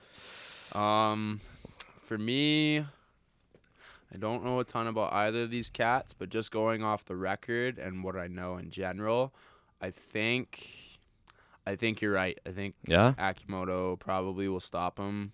I would say, is it five rounds? Yep, for the I- title. I would say between rounds two and five. So three or four, I think, are the most likely times it'll stop him. I just see. Yeah, I'm kind of thinking four or five. Yep. Yeah, I just see because I've seen quite a few Japanese kickboxers fight. Um, the big ones, more local ones, whatever you want to call it, and I just think like they have kind of a deceivingly aggressive style. The way that uh, Japanese kickboxers fight, like they, they don't. They're not so big on the ring generalship and the pressure and the control as like Western fighters are or Dutch kickboxers and stuff like that. But I find that even though they hang around the outside a little more, that they're kind of they're they're vicious when they're on the outside. Like they, they throw a lot of combos with a couple low kicks at the end on purpose to kind of get you uneasy on your legs and stuff. And they just I just kind of see it as they're like darting in and out of angles to really pick at that guy Yeah. that is the ring general. And, and they can be really good at it. Yep. I've seen them stop quite a Good few cats footwork, like that. tight, yeah. fast boxing. Yeah, yeah, tight hands, good low kicks, just In and just out. picking at the tree, right? Chopping that tree slowly but surely. They know that they're they could be quote unquote losing the round off the ring generalship, but they know that they're chopping at that tree and that that guy's going to start limping or he's going to start, you know, folding or one of those punches is going to hurt him, Yeah. right? So, I think that they have a very deceiving style with that and I think that the Thais I think that the Thai style where they start slow for a couple of rounds, I think is really bad for that kind of matchup Without because they will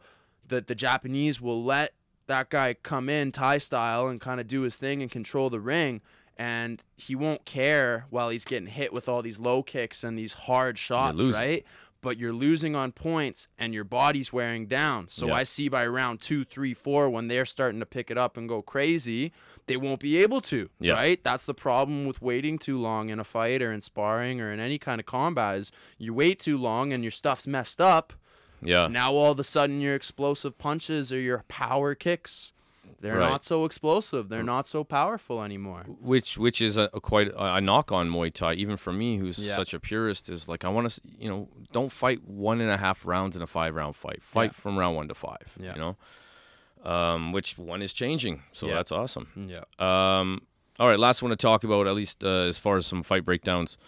Uh, for the title, of the uh, heavyweight kickboxing tournament, Ro- Roman Kriklia from the Ukraine, 48 wins, seven losses, 4 and 0 in one championship.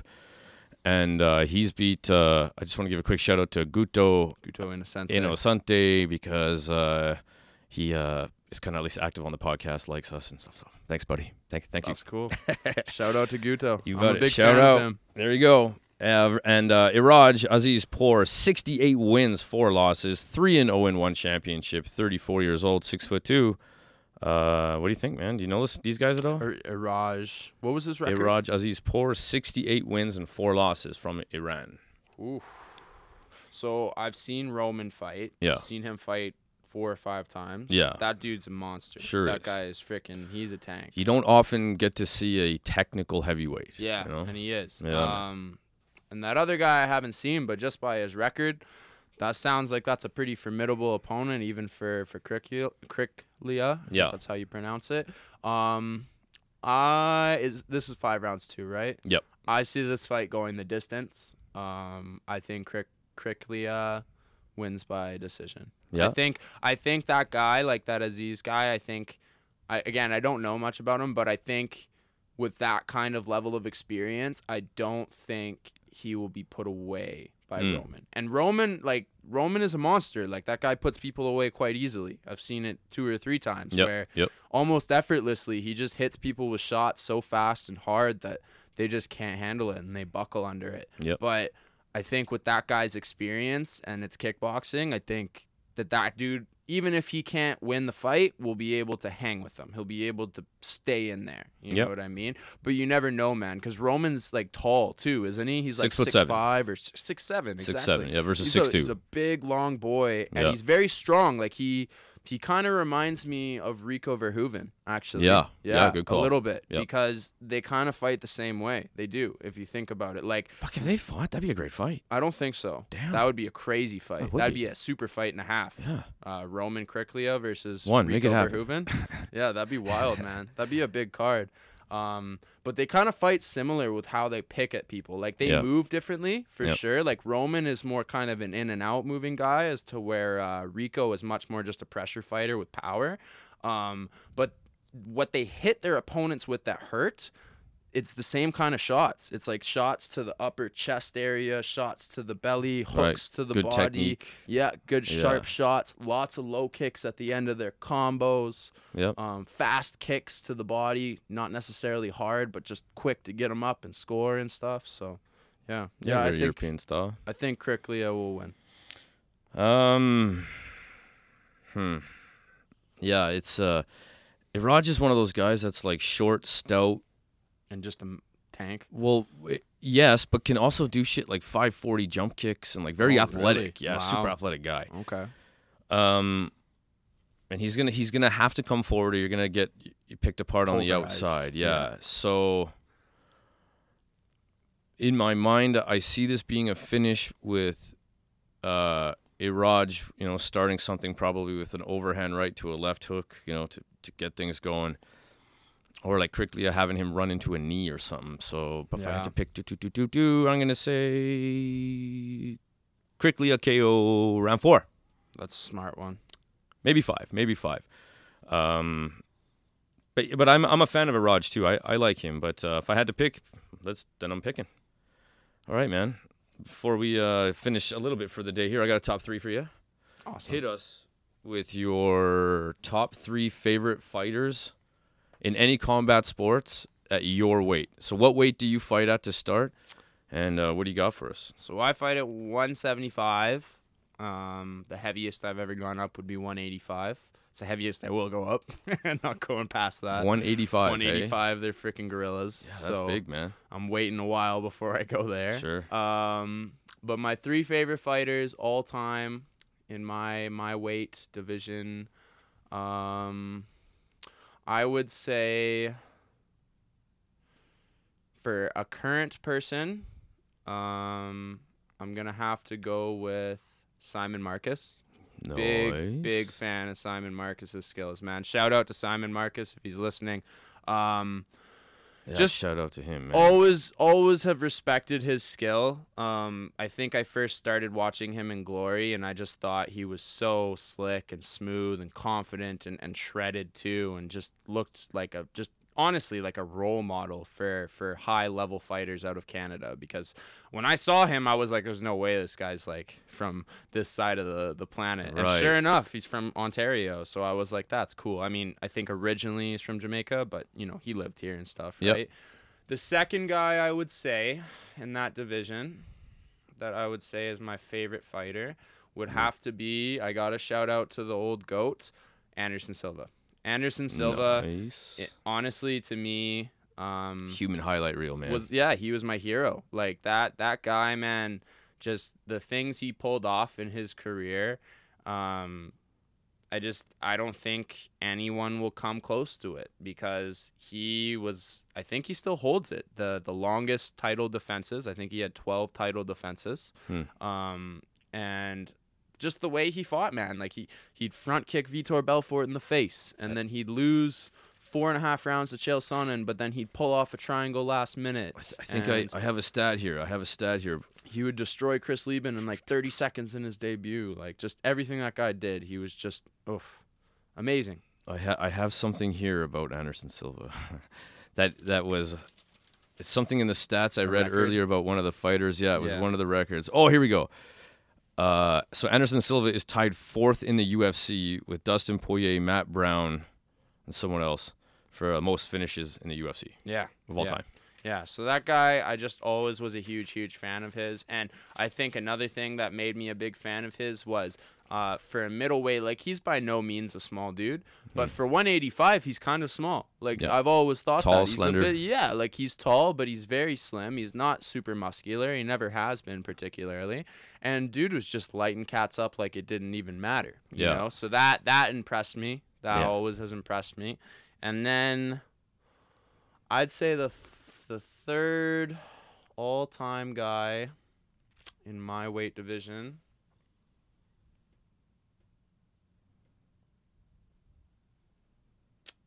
I've got to say, Hmm. what's his name? It's a boxer. He's a current. He's a newer boxer. Caleb Plant. Caleb Plant. That's my that's my third, I would say, in my division. And the reason I pick him is uh, like just like I just like his attitude. I think he's a go-getter. I think he's a guy that is just always trying to get the biggest fights and make the biggest moves and do his very best. And I just I like his style. I like Me the too. way he boxes. It's a very slick style, you know. He can use his feet, he can pressure you. He's good at landing those uh, those deceiving shots to the body and stuff like that.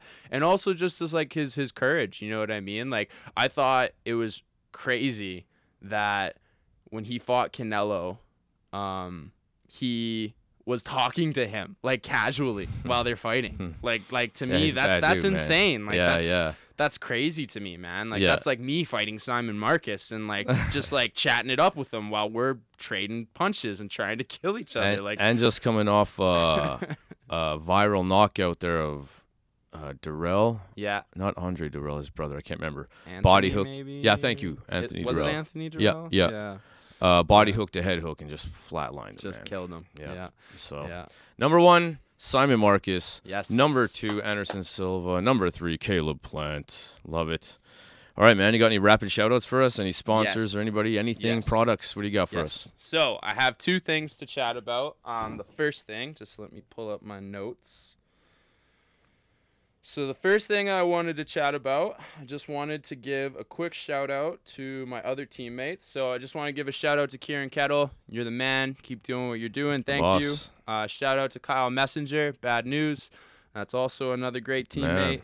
Um, I think I already shouted him out, but I'll do it again. Shout out to Mark McKinnon. That's my boy. That's. Hope you're having a blast in uh, Vegas right now. Oh, I see that. Yeah.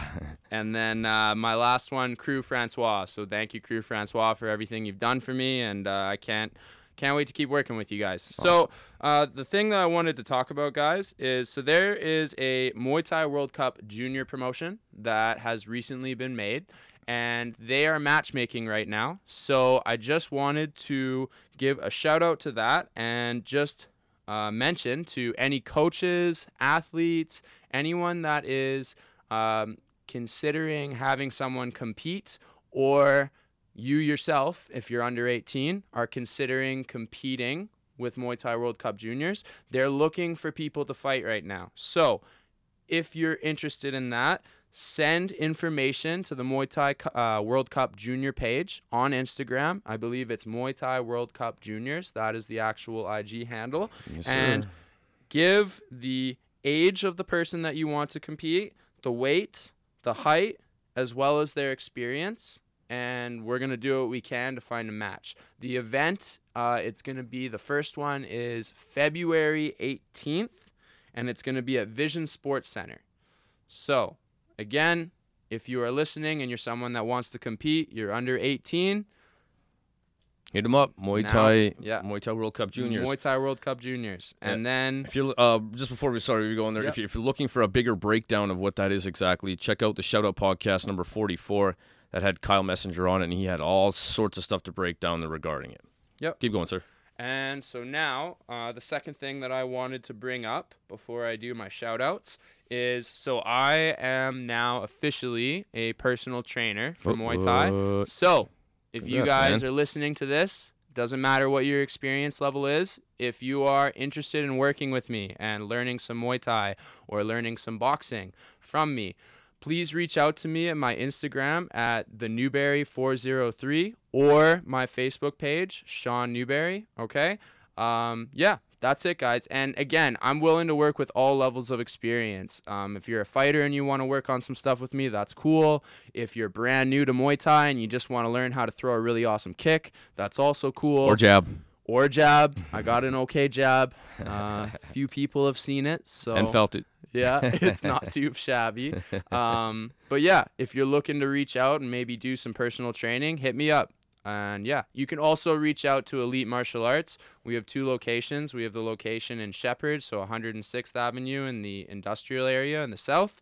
And then we also have a gym in Braeside that you can also come to. And there's phone numbers you can also call with them on their websites that you can call and, and inquire about doing personal training with me. But yeah, and so the last thing that I want to talk about, I just have two shout outs, um, or three actually. So uh, I have a student shout out. Do you have a student shout out? Yes, sir. You go first. Go ahead. I was talking too much. Go for it. My student shout out goes to uh, well, I, I have a few, but I, I had quite a few students. I did a teacher course um, on Saturday, so just I've been doing this like uh, I don't even know teaching teaching for twenty five six years, seven somewhere around there. So I have a bunch of new students, teenagers who are starting to get interested in that.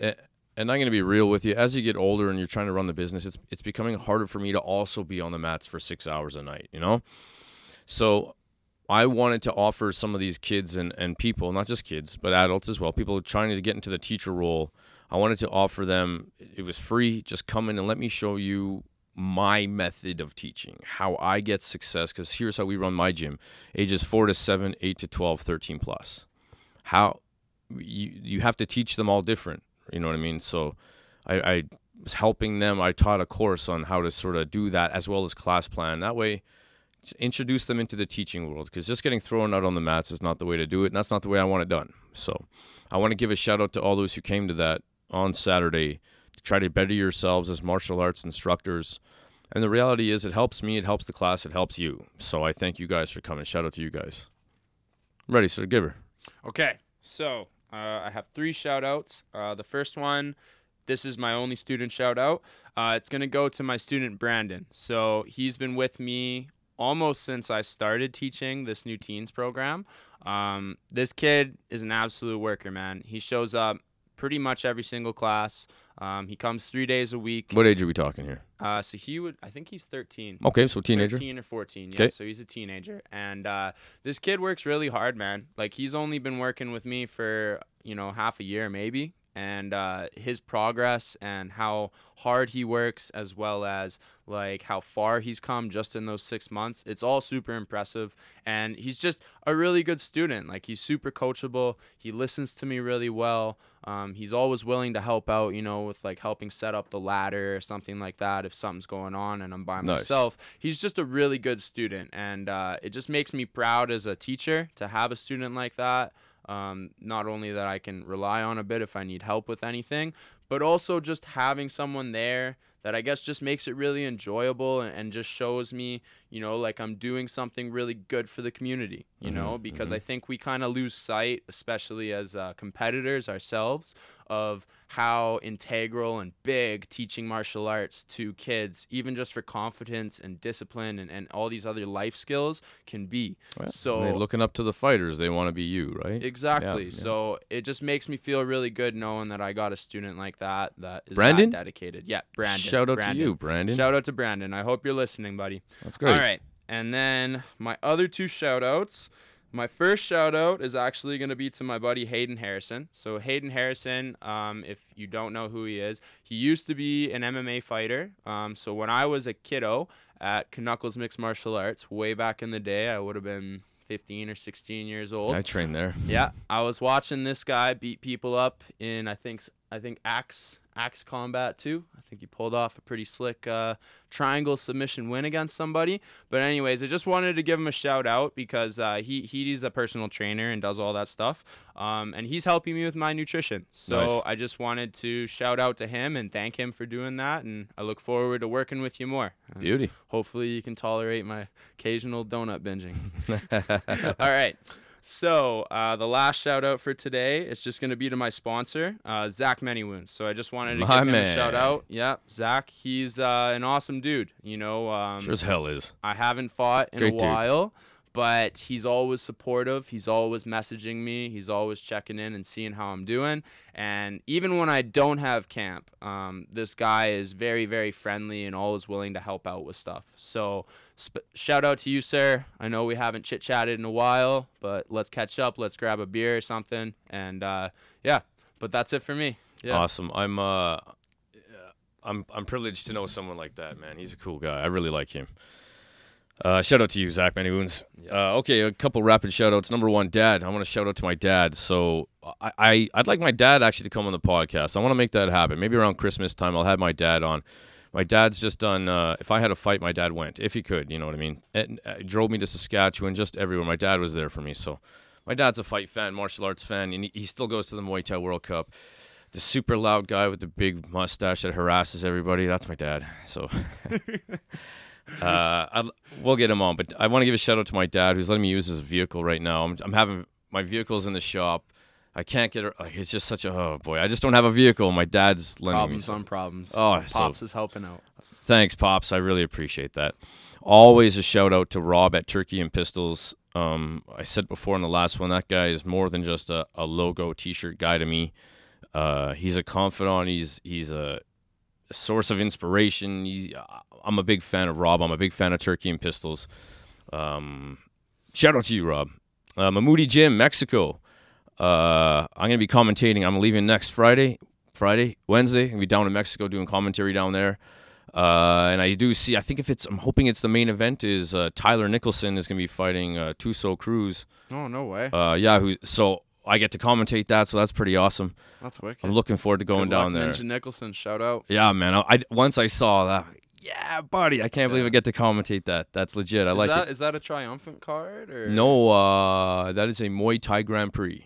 Oh, Yeah. Muay Thai Grand Prix, Mex. No, England.